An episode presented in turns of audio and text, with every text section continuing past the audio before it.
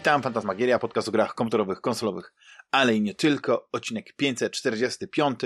Ja nazywam się Damian Paluchaka Dachman i ze mną jest Juliusz Konczarski, aka Jules. Witaj Juliuszu. Witam Cię Damianie, witam wszystkich słuchaczy bardzo serdecznie. Zgromadzonych przy, przy radioodbiornikach, jak tak. za starych dobrych czasów, nie? Radio Wolna Europa. Czekaliście na ten dzień. Czekaliście na ten dzień. Niestety nie nagrywamy regularnie, chociaż pojęcie, że jesteśmy w miarę regularni. Tak Przynajmniej raz no, na dwa gdybyś, tygodnie mamy... Wiesz, gdyby nie twoje fuchy na boku, to by było no bardziej właśnie, no. regularnie. No. Gdyby, gdybym był takim bogatym podcasterem, co ma, e, co wiesz, co, co ma montażystów, producentów, e, naganiaczy, wiesz o co chodzi. I że tylko siada i, i nagrywa, to byłoby zupełnie inaczej. Moglibyśmy codziennie nagrywać. Wiesz, spotykamy się tak, wiesz, praca była, była, dzieci wykąpane, uspane, można nagrywać. Wiesz, bo to jest ciężka praca. Ostatnio e, znowu wypłynęła sprawa tak zwanego crunchu. Ja wiem no. już, że to, to twoja pozycja nie pozwala, żebyś już crunchował, już tak się ustawiłeś w życiu, że Ale co to jest crunch? Weź crunch to, to jest takie bo... zapieprzanie po godzinach. Aha. Wiesz o co no, chodzi. No, Czyli takie siedzenie mhm. czasami e, długo, robienie jakichś nadgodzin, nie wiadomo po co. No i oczywiście, wiesz, kiedy mówisz o swojej pasji, na przykład, nie wiem, mówisz tak i przez cały tydzień do 12 w nocy siedziałem i malowałem te figurki. No to jak to brzmi już? Tak powiedzmy, że rozmawiamy, jak to brzmi twoim zdaniem? Przetłumacz mi to na taki język laicki. Że... Znaczy, wiesz co, nie wiem, albo... Ale jak to rozumiesz? Jak to odbierasz? Odbierasz to negatywnie. Na przykład, czy odbierasz to wow, niesamowita pasja, kocha to, co robi i siedzi. A jakby to było tak, że na przykład malujesz ja ci powiem, to zależy, to, słuchaj, to wszystko, to wszystko zależy od y, momentu. Jak już mhm. uderzyłeś w te y, nuty y, figurkowe, to to wszystko zależy od momentu. Bo ja, u mnie wszystko się dzieje w sposób kompulsywny. Y, czyli i, i, to się dzieje takimi, wiesz, takimi etapami. Czyli jest etap, że gram na konsolach. No jesteś dużych. bipolar, jesteś bipolar, tak. Tak, że gram na konsolach dużych i po prostu siedzę i gram tylko na konsolach dużych. Potem nagle z, jak, z różnych powodów jedyną konsolą, na której mogę grać jest Switch. W związku z tym zaczyna się etap wielkiej miłości do Switcha. Potem następuje etap wielkiej miłości do planszówek, a na koniec następuje etap do odnośnie. Czekaj Wielkiej miłości techniczna rzecz, bo teraz się tak zastanawiam. Poczekaj sekundę, próba mikrofonu. Nie, dobra, okej, okay, dobra. Zastanawiam się, czy tutaj, wiesz, czy, czy ten mój e, dźwięk nie wychodził też jakoś jeszcze na tym. No ale dobra, wydaje mi się, że nie wychodzi, że to jest jakiś. Dzisiaj nagrywamy bez, bez podkładu dźwiękowego. A, źle. E, nie masz szeleszczących świerszczy. Czyli są. No i straciłem Juliusza. Już jesteś? Dobra, jest. Bo straciłem Jestem. Zapomniałem, że jak mam słuchawki, to nie mogę zmieniać tych ich funkcji słuchawkowych. Hmm. Dobra, ale ja nie wyłączyłem nagrywania, cały czas. Tak, nie, ja wiem, a ja tylko powiedziałem, że nagrywamy dzisiaj bez podkładu dźwiękowego, bo nie ma świerszczy. Nie, dzisiaj nie, dzisiaj już jest normalnie, dzisiaj już jesteśmy w cywilizacji. Ja najwyżej Natomiast do, wracając, dołożę na przykład dzwonienie tak. rzeczką. Tak, no ja też mam tutaj jakieś naboje. W każdym razie, wiesz, wracając do tego, co chciałem powiedzieć, no to, jest generalnie tak, yy, że wszystko właśnie zależy od tego momentu. I na przykład teraz, yy, już trochę zapowiadając, zapowiadając to, o czym będziemy mówić, to wiesz, to ja yy, po prostu kompulsywnie pomalowałem znowu ze, w sumie z 60 figurek mhm. w ciągu raptem kilku dni. I jak teraz mi mówisz o malowaniu, to, to raczej tak zaczynają tak mnie boleć, tak, wiesz, zaczynają mnie boleć plecy, za, sobie myślę, o Boże, znowu, jakby tak. potrzebuję przerwy, daj żyć, wiesz, jakby crunch. Znaczy, wiesz, po prostu no crunch. Mm, mm, ja tak miałem, y, bo to będziemy rozmawiać w ogóle o planszówkach dzisiaj, to taki y, mały teaser tego, co będzie, tak. bo ja też mam jedną dużą planszówkę, o której kiedyś mówiłem, ale mhm. teraz wreszcie, wreszcie mogę pograć. Ale tak, to, to, to faktycznie też tak miałem, że po prostu miałem dużo figurek do pomalowania, i pomalowałem tylko te większe, resztę zrobiłem taki mhm. podkład i one później chyba pół roku przesiedziały, zanim znowu do nich wróciłem, już je na spokojnie skończyłem, nie? Że Właśnie potrzebowałem takiej przerwy. Przy, ja się zawsze tego przy malowaniu, zawsze się tego przy malowaniu figurek boję, wiesz, że yy, zapodkładuję i tak zostanie takie zapodkładowane. Miałem kiedyś taką yy, Gears of War, pamiętam planszówkę i zapodkładowałem ją. Jakieś tam pojedyncze figurki powiedzmy nawet nie pomalowałem, tylko zacząłem coś tam ciapciać i to tak zostało. Mhm. Potem sprzedałem, a potem kupiłem znowu te Gearsy, jak już był ostatni, ostatni na oficjalnej stronie sklepu Galakty, był, był ostatni egzemplarz i kurde, pomalowałem wszystko i wiesz, że sprzedałem. Boże, jakie żałuję, jak jestem głupi. No właśnie. Zwiększyć wartość żałuję. tego, jeśli czegoś, tego... Wiesz, jeśli czegoś żałuję tak naprawdę w tej mojej sprzedaży y, moich rzeczy y, związanych z tym hobby typu gry i tak dalej, to najbardziej żałuję te, tych wszystkich gier, które swego czasu pomalowałem mhm. i później w pogoni, wiesz, za nowymi tytułami i czyszczeniem półek y, po prostu sprzedałem y, właśnie te pomalowane i najczęściej sprzedawałem je, wiesz...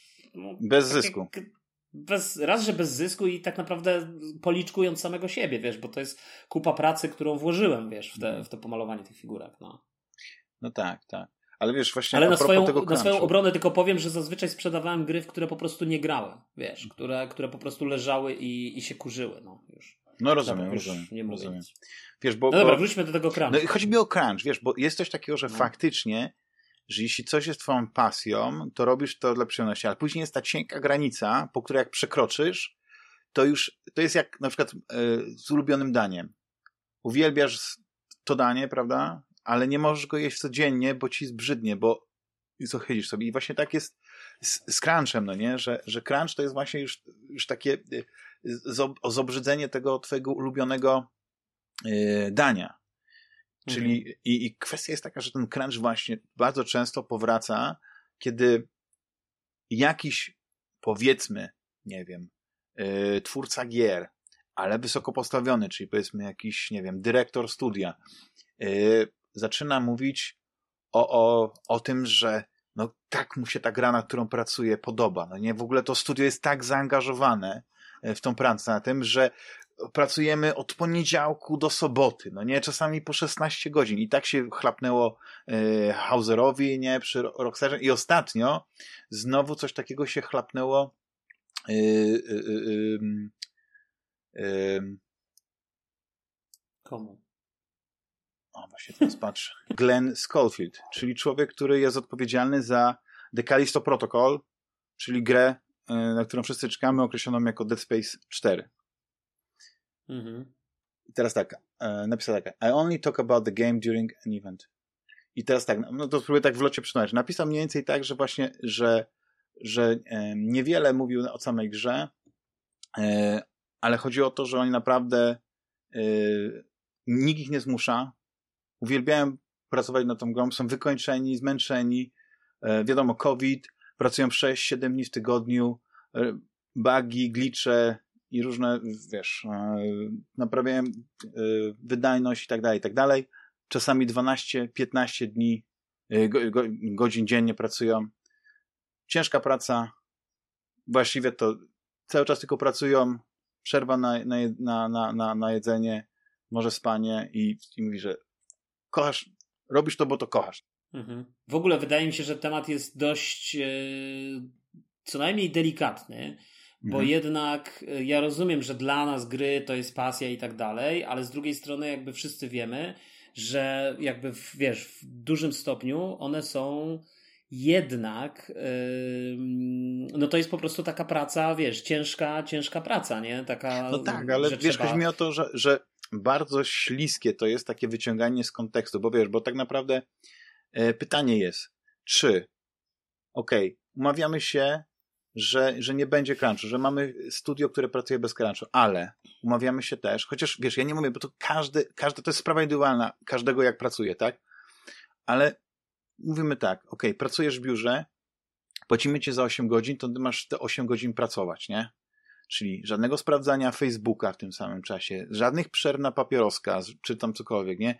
Żadnego jakiegoś tego, nie? No przecież no ale wiesz, to, co to mówisz, też to jest, jest, człowiekowi to, to, są to nie jest efektywna rzeczy. praca, to tak, ja no myślę, właśnie. że tak praca nie wygląda. Ale, ale nie, to nie o to chodzi, słuchaj, bo pierwsze tak, nie mamy w ogóle, mamy za mało informacji, tak swoją drogą, bo jakby z drugiej strony ja widzę to w ten sposób, no jeżeli, mm, inaczej, ja, ja bym powiedział w ten sposób, jeżeli y, y, pracownicy w danej firmie po pierwsze się na to zgadzają, a po, albo mają wybór. I mhm. jakby to, którą stronę wybiorą, nie jest dla nich w żaden sposób później dyskryminujące, czyli powiedzmy ten, kto chce crunchować, ten, kto, kto siedzi, pracuje dłużej, ma w związku z tym dodatkowe wynagrodzenie, czy no jakieś tam dodatkowe bonusy wynikające z faktu, że jakby daje z siebie trochę więcej, i chce to robić, i to jest jego decyzja, ale z drugiej strony jest pracownik, który nie chce tego robić, bo na przykład mm, żyje w świecie, w którym y, kultywuje zasadę work-life balance i generalnie zamyka Dokładnie. ten komputer służbowy o konkretnej godzinie i go nie interesuje później, wiesz, y, siedzenie do nadgodzin.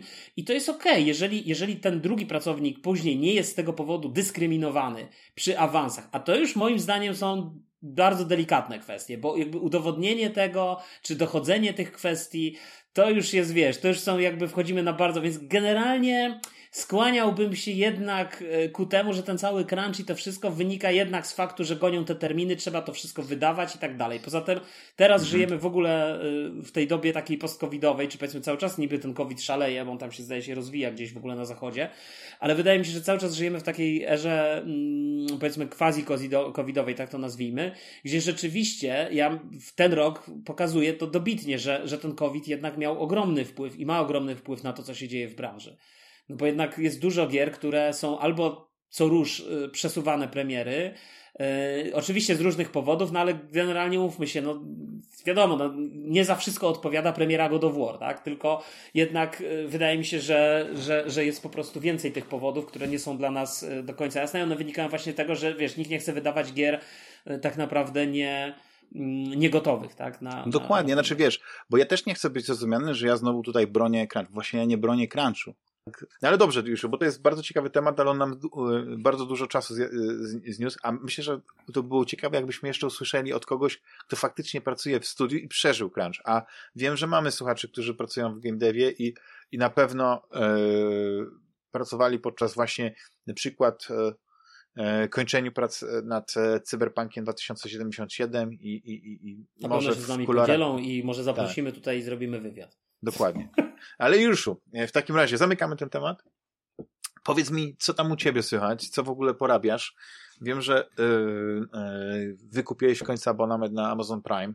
Nie chciałeś być wykluczony. Mm. Być może to się zwiąże, będzie wiązało z tym, że będziesz teraz grał więcej w gry na PC, bo pamiętaj, że tam, o, jak się zalogujesz na gaming.amazon.com, masz mnóstwo gierek mm. za darmożkę.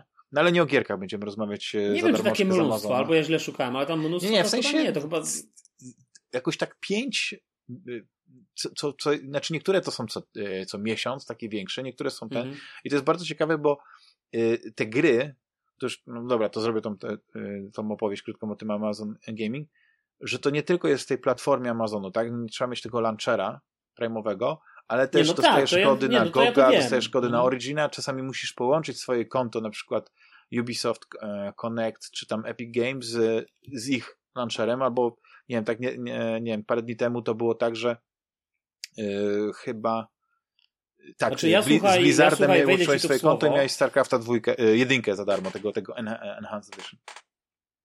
Ja ci wejdę tutaj w słowo, bo ja to wszystko wiem i mm, teraz jak właśnie y, zakupiłem tego Amazona, to yy, stwierdziłem, to, to tam był chyba, te, czekaj, Shadow of Mordor chyba, tak? Coś takiego, Cienie Mordoru, tak, to się nazywa tak, tak, Middle Earth. Tak, tak, Shadow Middle Earth, coś, Middle Earth, coś takiego. Więc oczywiście tak, ja połączyłem wszystkie konta, Epika, połączyłem konto tam i Shadow of Mordor w ogóle był yy, kod na Goga, wiesz, y, tak, dany. Tak, tak. Więc to jest ja, Game of the normalnie nawet tak, i nawet nie pamiętam, czy tam akurat był. Ja, ja w ogóle te, te, tą grę kupiłem jeszcze z wieki temu na Xboxa w cyfrowej dystrybucji, no ale że nie mam Xboxa, to już nie mogę w nią grać. Ale ona jest chyba tak naprawdę w każdym możliwym, w każdej możliwej subskrypcji. Anyway, teraz mam na własność.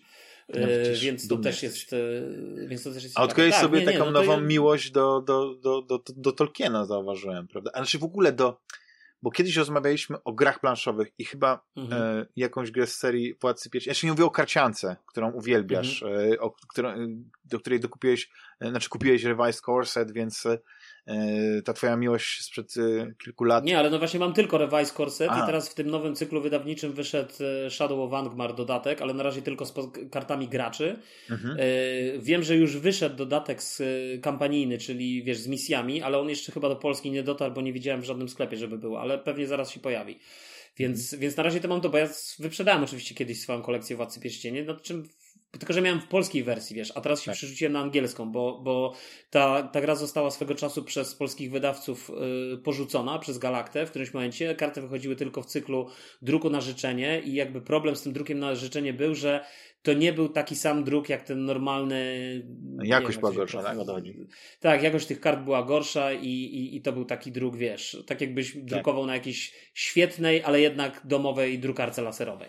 O to ciekawe, nie, wiesz, bo no, ja kiedyś tak, byłem, więc... opowiadałem tą historię, no. chyba opowiadałem, że jak byłem w Portugalii na, y, na wakacjach, znalazłem taki, to taki sklep ze wszystkim, prawda? I tam można było mhm. kupić i kapelusze plażowe, i jakieś tam y, okulary I przeciwsłoneczne, i jakieś tam y, sprzęty do domu, i jakieś ubrania, i jakieś te. I mieli karty do Pokemona. I mhm. zafascynowało mhm. mnie to, że takie opakowanie kart, y, bo to nawet nie był booster, chyba, tak, chyba euro 50. Więc, kurczę, jak tanio, nie? Nawet jak nie jestem fanem Pokémonów, no to wiesz, z ciekawości mówię, będę miał w kolekcji e, portugalskie e, Pokémony, nie? Karty. No ale to były karty przetłumaczone na język portugalski? Tak, ale wiesz co się okazało, że to chyba no, są no właśnie tak zwane bootlegi, jakieś, jakieś podrabiane, bo bo Aha. nie było, wiesz, otworzyłem te karty i zaczęły mi tak dziwnie wyglądać, wiesz, nie były takie sprężyste, Wiesz, nie, mhm. jak masz kartę do Magica, no nie, a weźmiesz sobie ten, wiesz, chodzi o to, że to nie jest plastik, ale to też nie jest taki papier. To jest coś, coś, coś pomiędzy, jakby to powiedzieć. Że, że nawet jak mhm. pstrykniesz taką kartę, wiesz, to, to, to ona ma taki, taki wibrację. I tutaj miałem taką, jakby, taką tekturkę. I, i wydałem się nabrać. Nie? Wiesz, gdyby to były faktycznie karty drukowane, tak jak e, to jest z tymi takimi, e, jak to się mówi, karciankami, znaczy są takie wirtual korsety do, do karcianek, które już przestały być wspierane oficjalnie przez dystrybutora, tak? I Star Warsy mają takie, i Star Trek, i niedawno e, Nisei taki, do, e, taka, taki form, znaczy taka karcianka powstała, która właściwie jest tym netrunnerem e, Android. To jakbym mógł sobie w takiej jakości drukować, to bym zadowolony, ale rozumiem właśnie, że wiesz, zupełnie inaczej jest, jak grasz na przykład bez koszulek, bez takich tych i masz karty, które po prostu nawet czujesz, że inaczej się je tasuje, wiesz, czy jakoś inaczej nie, no tak, no bo to jest, wiesz, jak, jak grasz bez koszulek, to to też nie ma, już aż tak może nie przeszkadzał ten druk na życzenie, znaczy w sensie jak grasz z koszulkami, to druk tak. na życzenie może tak bardzo nie przeszkadzał, bo i tak finalnie karta trafiała w koszulkę i tyle, nie? Mhm. Y, natomiast ja zazwyczaj, ja gram bez koszulek generalnie, przestałem, wyleczyłem się z tego, że tak powiem, szkodliwego nawyku. No tak, znaczy ja, ja mam, są karty, karty, które oczywiście koszulki od razu, są karty, które, które powiedzmy mi nie zależy, no ale um, y, opowiadaj już, co, co, nie miałeś przypadkiem jeszcze jakiejś takiej gry planszowej typu, nie wiem, y, y, walka o pierścień, czy coś, czy jakieś takiego, jakiejś dużej... Nie no, ja, ja tak, ja, ja jestem wielkim fanem Władcy Pierścieni, ja aczkolwiek nigdy, przyznaję się bez bicia, nie przeczytałem chyba Władcy Pierścieni w całości. Ale obejrzałeś. Zawsze czytałem jakieś fragmenty. Ale tak, obejrzałem filmy, które na początku niezbyt mi się podobały, ale finalnie po latach e, uważam, że są super i, i bardzo mi się podobają. Więc ja jestem takim, wiesz, powiedzmy fanem Władcy Pierścieni Hochstaplerem. Yy, ale, ale generalnie jestem wielkim fanem i mm, może nie takim hardkorowym, wiesz, i nie takim jakimś super ultra, wiesz, że tutaj każdy detal wyłapuje i mówi, że to jest niezgodne z tym. Natomiast yy, te gry planszowe z, z, zajmują szczególne zawsze miejsce te, te odnośnie Władcy Pierścieni, no bo wiesz, bo to jest takie lore dla mnie, wiesz, jeszcze jest jedna bardzo ważna rzecz, tak naprawdę, odnośnie Władcy Pierścieni. Bo ja pamiętam, że w podstawówce, w jednej z już końcowych klas podstawówki, w zamierzchłych czasach, jak kumpel pokazał mi, e, tak, miałem takiego dobrego kumpla i on kiedyś do mnie mówi, słuchaj, wiesz co, mój brat z jakimiś tam swoimi kumplami grają w te RPG. Wiesz, w te gry RPG grali, nie? Wtedy oczywiście tam kryształy czasu i tak dalej. może my byśmy se zaczęli grać. No i wiesz, i wciągnął mnie i na początku tylko we dwóch żeśmy grali, potem jeszcze tam ktoś dołączył, potem jeszcze ktoś dołączył, ta grupa nam się rozrosła i bardzo szybko odeszliśmy od kryształów czasu na rzecz systemu, nie wiem na ile można tak powiedzieć, ale systemu wymyślonego całkowicie przez kumpla mojego y, kumpla brata. I słuchaj, y, właśnie który był zrobiony w settingu Władcy Pierścieni. Więc ja bardzo wiele rzeczy odnośnie władcy tego świata, śródziemia i tak dalej, wiem właśnie za sprawą tego, że grałem w RPGa i jakby się tego, tego świata, ten świat był dla mnie, to był pierwszy świat RPG, taki poważny, w którym wiesz, jakby ja żyłem, mapę Śródziemia znałem, wiesz, pamiętam wtedy w ogóle Władca Pierścieni to był święty gral, książka, bo bardzo trudno dostępne. Pamiętam jak dziś, jak kiedyś poszliśmy z mamą na bazar i wiesz, i ten Władca Pierścieni tam leżał, ja zobaczyłem i mówię, mama musisz mi to kupić i mama mi kupiła i w ogóle byłem w siódmym niebie, że wreszcie mam. E, I mam do dziś to samo wydanie. To jest oczywiście jakiś chyba czytelnik to wydał, wydaje mi się, czy Amber, albo Amber, coś tam, nie wiem, albo to jest to samo, nie wiem, cholera. Taki dziwny ma takie A, ten, nie pamiętam już w tej chwili, nieistotne, słuchaj, nieważne. Mhm. W każdym razie, wiesz, yy, ja byłem, yy, także wiesz, ja mam taki, to jest taki sentyment, wiesz, który, który i dlatego to, to wszystko jest taką szczególną, jakby przeze mnie estymą darzone. Oczywiście Wojnę o Pierścień kupiłem z takich względów kolekcjonerskich, że chcę ją po prostu mieć, bo to jest po prostu taka gra, tak samo jak mam grę o Tron, nie? W którą w ogóle nie gram.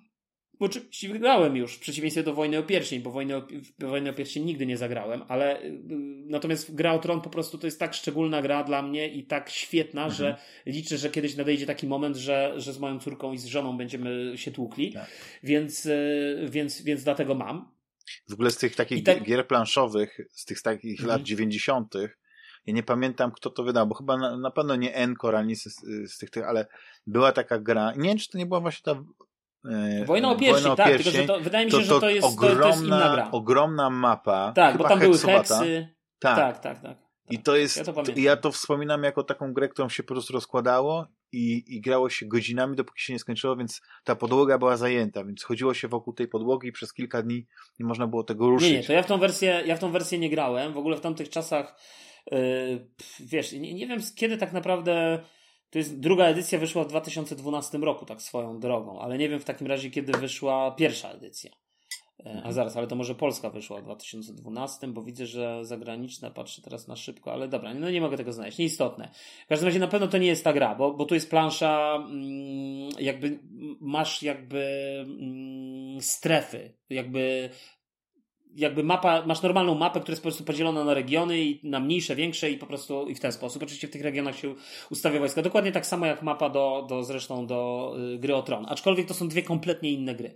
Bo gra o Tron to jest gra, w której wszystko się dzieje nad planszą i jakby wszystko się zasadza do wydawania tych tajnych rozkazów, które układacie na planszy i potem jak je odsłaniacie, to umawiałeś się z kumplem, dobra, atakujemy Starka, a potem się okazuje, że jednak wszyscy atakują ciebie, nie? No bo tak się mhm, umówiliście tak. i tam były jakieś rozmowy. Gra jest genialna, genialna, absolutnie absolutnie. Po, uważam, że to jest jedna z naj, najlepszych gier ever.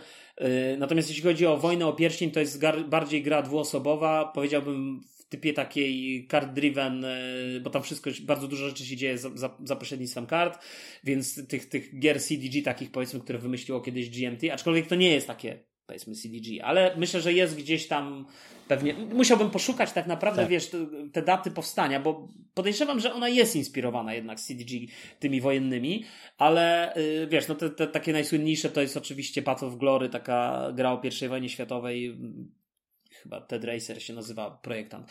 W każdym razie wiesz, i, i jakby jedna gra planszowa, która się dzieje, nie wiem, trwa 6 godzin i opisuje całą drugą wojnę, całą pierwszą wojnę światową, aczkolwiek właśnie to jest wielki atut jej, bo normalnie takie gry trwają kilka dni, jak się je mm, rozłoży, tak. więc, więc, więc to jest jedna rzecz. No ale nieistotne, nie chcę wchodzić do. Wracając do Władcy Pierścieni, Yy, tak, no ja po prostu długo nosiłem się, słuchaj, z zamiarem yy, zakupu takiej gry, która się nazywa yy, Podróże przez podróże, to jest Władca Pierścieni, Podróże przez Śródziemie. Journeys tam in Middle Earth chyba jest oryginał. Yy, I i to jest, słuchaj, gra, która. Yy, dlaczego ja się tak wahałem? Bo ona się ukazała parę lat po premierze y, Posiadłości Szaleństwa drugiej edycji, która jakby zmieniła bardzo wiele. To znaczy, tak. zrobiła coś takiego, że normalnie w posiadłości, kurczę, muszę takie zrobić duże dygresje, ale normalnie Znaczy ja wiem, ale to, to mogę ci pomóc, że to jest, to jest pierwsza gra, która tak naprawdę tak mocno, nie tylko, do, że ta aplikacja to nie było dodatek, który powiedzmy ci szybciej pozwalał kalkulować. Ta aplikacja była częścią gry. Ona budowała nas, bo była muzyka, generowała no tak, ale bez niej, bez niej elementy na planszy. Część, tak, tak, tak. Część Dialogi... elementów była jakby przeniesiona do, do aplikacji, czyli na przykład, wiesz, y, Zazwyczaj w tego rodzaju grach y, masz, akurat w tych tak jest, że masz, masz taką fazę y, jakiegoś cienia albo jakąś fazę grozy, wszystko jedno i czy w ogóle w grach z serii Arkham Horror to tak naprawdę w jakiejkolwiek, bo one nie było, w ten czy inny spo, sposób jest zawsze zaimplementowana jakaś faza grozy, która polega na tym, że się odkrywa kartę i czytasz efekt, który jest zazwyczaj negatywny dla wszystkich graczy, nie? No to tutaj cała faza grozy w posiadłości szaleństwa jest w aplikacji, czyli nie ma tych kart fizycznie, tylko po prostu aplikacja ci mówi, co się wydarzyło, jeszcze dodaje do tego jakiś tam yy, opis, wiesz, ten. Tak, Natomiast tak, tak. chodzi o coś innego, bo, bo to nie tylko chodzi o tą aplikację w posiadłości szaleństwa. Oczywiście ta aplikacja była bardzo ważna i kluczowa, ale tak naprawdę w pierwszej edycji posiadłości szaleństwa to była jakby taka wariacja na temat oryginalnego Descenta, w której yy, miałeś gracz kontra wielu, nie? Czyli część graczy gra tymi dobrymi, a jeden gracz jest tym złym i kontroluje tymi, tych złych, nie? I w oryginalnej posiadłości szaleństwa, zresztą koncept świetny, nie? Moim zdaniem, ja byłem wielkim fanem, bardzo dużo żeśmy czasu spędzili grając w pierwszą edycję posiadłości szaleństwa zresztą, jeszcze tam z kumplami. W każdym razie pamiętam, że wiesz, że, że, że to jest gra, która mm, jakby mm, jak, to, powodowało, że to, to nie chodziło tylko o proste zniszczenie tych przeciwników, tylko chodziło o to właśnie w posiadłości szaleństwa, tylko chodziło o to, że każdy miał inne cele, te cele też mogły się zmienić. Nagle mógł, wiesz, gracz przeciągnąć jednego gracza na swoją stronę i jeszcze to ukrywać, więc jeszcze jakiś zdrajca w tym zespole. Dużo kapitalnych niuansów i takich smaczków. Tylko jeden problem.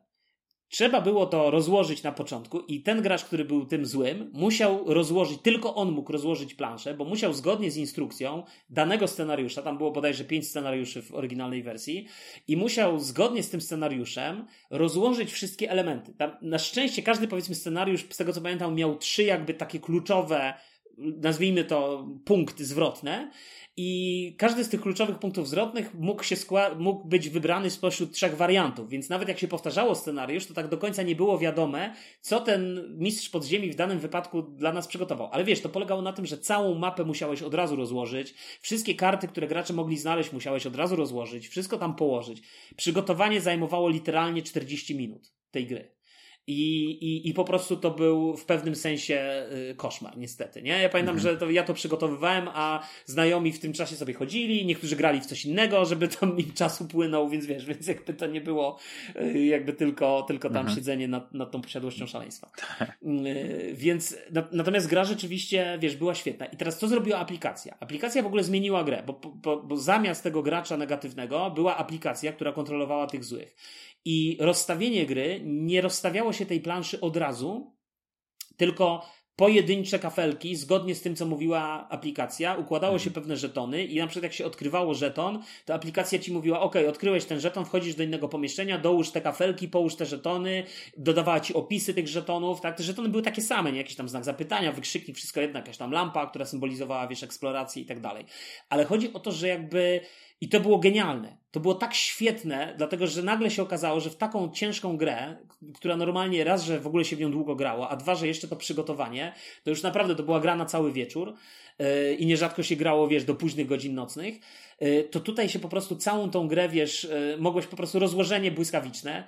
Y, oczywiście karty przedmiotów i tak dalej, to wszystko nadal miałeś, te, te wiele elementów było przeniesionych, no potwory, statystyki potworów to w dalszym ciągu było w, mm, wiesz, na, na planszy, ale na przykład co było kapitalne, że jakby jak się wybierało ataki, to tam dostawałeś takie fajne fabularyzowane opisy i wcale to nie, nie było powiedziane, że wykonując taki czy inny atak, jakby jest to niepowodzenie, nie wiem, bo masz niską statystykę czy coś, nie? Niskie statystyki czy coś, tylko to było świetnie zrobione. Więc, więc jakby po co... I, i ja słuchaj, tej, tą posiadłość szaleństwa oczywiście kupiłem na premierę, pomalowałem wszystko. Pamiętam jak dziś, bo to akurat się moja, moja córka wtedy urodziła i pamiętam, że, że wiesz, że to był taki osta- jeden z tych ostatnich weekendów przed y, już takim faktycznym zajęciem się y, jakby wsparciem mojej małżonki y, w tym jakże trudnym okresie. Mhm.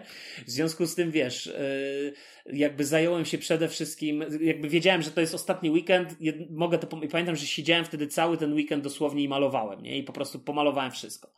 Więc, y, więc to był taki moment. I, i, I dlatego, wiesz, ja się obawiałem, że te podróże przed Śródziemie to będzie bardzo podobne, wiesz, że to będzie, tam przeczytałem takie recenzje, że no tak jak w, nie wiem, w tych grach z Arkham Horror zbierasz te lubki, te żetony lupek, które są tymi wskazówkami, to tutaj dostajesz te żetony natchnienia i że to jest wszystko bardzo podobne i tak naprawdę whatever, nie? Ale bardzo się cieszę, że właśnie zaryzykowałem i też zaryzykowałem na zasadzie takiej, że właśnie tak jak teraz malowałem wszystkie te figurki, bo stwierdziłem, nie zagram, dopóki nie pomaluję, bo to jest Władca Pierścieni i tak dalej. Więc pomalowałem, zagrałem i po prostu uważam, że gra jest fenomenalna. Znaczy moim zdaniem no właśnie, to, e, bardzo... jak to wygląda? Bo ja widziałem chyba te, te twoje malowane figurki, chyba wrzuciłeś też na Mhm. grupę Fantasmagierii zdjęcia. To są takie Chyba kafelki też, które... Nie? Coś, coś mi się Chyba wydawało, na że nie, może, mi się coś przyśni... może coś mi się przy przyśniło. Że, że układa... A może to było na, na, na naszą prywatną naszą grupę? Na naszą że to tak, że układało się te no. kafelki, one się tak y, niedokładnie y, takie same, ale coś w stylu Mage Knighta, że te kafelki, wiesz, tak jakby się łączyły i one mogły tworzyć jakieś Tak, tak. różne- Znaczy one są, tylko że one są bardziej takie puzzlowe, znaczy nie tak, Tak. jak w Descencie drugim, y, gdzie są po prostu puzzle i, i się skleja te kafelki. Nie tak jak w Posiadłości Szaleństwa, że wszystkie kafelki są albo prostokątami, albo kwadratami większymi, mniejszymi i je się po prostu układa jeden obok drugiego i to wszystko w każdej chwili też może się przesunąć. Tylko tutaj jakby powiedzmy nie ma heksów na planszy, ale mógł, można by powiedzieć, że plansza jest de facto heksagonalna i na wszystkich łączeniach są zawsze heksy, te ząbki i po prostu się tak trochę puzzlowato to układa, więc jest jakby coś pośredniego. Ale jakby mm, i, I oczywiście aplikacja mówi o tym, że wiesz, że, że, że gdzieś ten, tylko że jakby zasadnicza różnica jest taka, że tutaj masz jakby dwa, dwa tryby w tej grze, bo masz tryb przygody, tej podróży jakby, tak, Mhm. przygody, podróży, nie pamiętam jak to się nazywa i wtedy masz właśnie te kafelki, o których teraz mówimy i po prostu eksplorujesz ten świat i dokładasz te różne żetony i aplikacja ci mówi, co tam jest i ewentualnie jak wchodzisz w różne interakcje z tym i tak dalej, ale y, masz też tryb potyczki. I ten tryb potyczki to masz po prostu dwa, są dwa duże takie kwadratowe kafle, na których masz narysowane pola i to, czyli, czyli jakby wiesz, na, na, tu jakby kamera się fokusuje na konkretnym wydarzeniu, nie? Czyli na przykład z jednej strony ten tryb podróży to jest tak, jak drużyna pierścienia łazi przez te wszystkie bezdroża, a potem nagle dochodzą do tej gospody pod, zdaje się, rozbrykanym kucykiem, wydaje mi się, że to chyba ta była, i tam spotykają, wiesz, mają złapać tego, skontaktować się z Aragornem, nie? Czy tam Aragorn ich wynajduje i tak dalej, nie? I wtedy masz tą scenę, że to wszystko jest takie y, pojedyncze To postaci. rozumiem, że ten flaw tak jest dalej. taki, że, że masz te opisy z tej aplikacji, tam ktoś jest jakiś narrator, który czyta, co się Nie, dzieje. właśnie nie ma do- do- narratora. Nie, Aha. nie, nie ma narratora i to jest, to jest może... Czyli jest tylko nie muzyka i, i, i jakiś opis, tak? Ale, znaczy, ale narrator, słuchaj, narrator jest na y, etapie y, mm, wstępu do danej przygody. I on ci, i, i, czy, czy do, przepraszam, nawet nie do przygody, do kampanii, bo, bo w tej grze jakby, bo w posiadłości szaleństwa znowu, jakby miałeś poszczególne scenariusze, nie? I w pudełku podstawowym miałeś, zdaje się, 4 czy 5 scenariuszy w, tym, w, tej, w tej już drugiej edycji. i tam chyba było część wszystko czytane, nie? I tak w ten wstęp był czytany, ale nie, ale później w samej misji już nie. W samej misji A. już nie. Ale ten wstęp do misji był czytany i zakończenie do misji było czytane, w zależności od tego, czy ono było takie, czy ono było inne. Czy ci się udało przejść, czy nie. A tutaj powiedzmy wstęp do kampanii jest czytany, ale jakby później poszczególne misje już nie. Już tego nie ma. Ale to powiedzmy, to, to jest nieistotne. Wiesz, Tutaj nie ma też żadnego trybu takiego, że nie wiem, pojedyncze misje rozgrywasz i tak dalej. Nie, tu grasz tak jak w, kiedyś w Descenta drugiej edycji, po prostu, tylko że w Descenta, ponieważ on był, wiesz, fizycznie i te scenariusze były fizycznie, więc tak naprawdę mogłeś każdy scenariusz sobie osobno, kiedy chcesz grać. Albo śledzić kampanię, robić różne rozgałęzienia i tak dalej. I tutaj jakby od razu grasz całą kampanię. Ja jestem teraz chyba w ósmej misji tak naprawdę. Nie wiem ile tam jest, chyba naście jest w ogóle tych, tych misji. Więc jestem w ósmej misji, yy, bo zacząłem grać z córką, bo myślałem, że to będzie taka świetna gra, jakby z córką będziemy grali. No i jej się zresztą się bardzo podobało, tylko że wiesz, potem wróciliśmy do, do już normalnej tej i się okazało, że tam koleżanka tutaj też jest i, i ona po prostu, wiesz, zamiast grać z ojcem w gry, to ona woli z koleżankami gdzieś tam, nie? Z koleżanką się spotkać, tak? Tam pójść na, nie wiem, plac zabaw czy cokolwiek. No i słuchaj, y, w związku z tym gram, a ja mówię do niej, dobra, to ja słuchaj, będę sam grał, jak nie masz nic przeciwko, a najwyżej jak będziesz miała czas, to będziemy razem grali. Bo ja, bo mnie po prostu tak ciekawi ta fabuła, bo oczywiście to, to nie jest historia z filmów czy z książek, tak? A, to jest właśnie jest jakiś alterna- twist, coś nowego, tak? Nie, nie. Są postacie. Jest na przykład Bilbo, jest, y, jest słuchaj, y, Aragorn, jest Legolas, jest Gimli. W dodatku jest też Gandalf i tak dalej, więc jakby jak najbardziej. Aczkolwiek to są jakby alternatywne historie wymyślone, osadzone po prostu w świecie Tolkiena. Wymyślone przez twórców gry. To tak mówię specjalnie, tak zwracam na to uwagę a propos y, tematu dalszego, który mamy, czyli tych pierścieni władzy, bo, bo to też jest słowo klucz. Więc jakby ja jestem jakby przyzwyczajony do tego, że można zrobić coś alternatywnie, albo coś, coś osadzonego w tym świecie, co nie jest per se y, ekranizacją, czy wiesz, czy, czy, czy planszową wersją Władcy Pierścieni. Oczywiście są gry, wiesz, Wojna o Pierścień, tak? No to jest jakby Mhm. bezpośrednie przeniesienie, no powiedzmy, tej fabuły, no może nie fabuły, ale tej historii, wiesz, jakby całej wojny i tak dalej, nie? Z, oczywiście z kluczowymi momentami, z, też znanymi z kart powieści.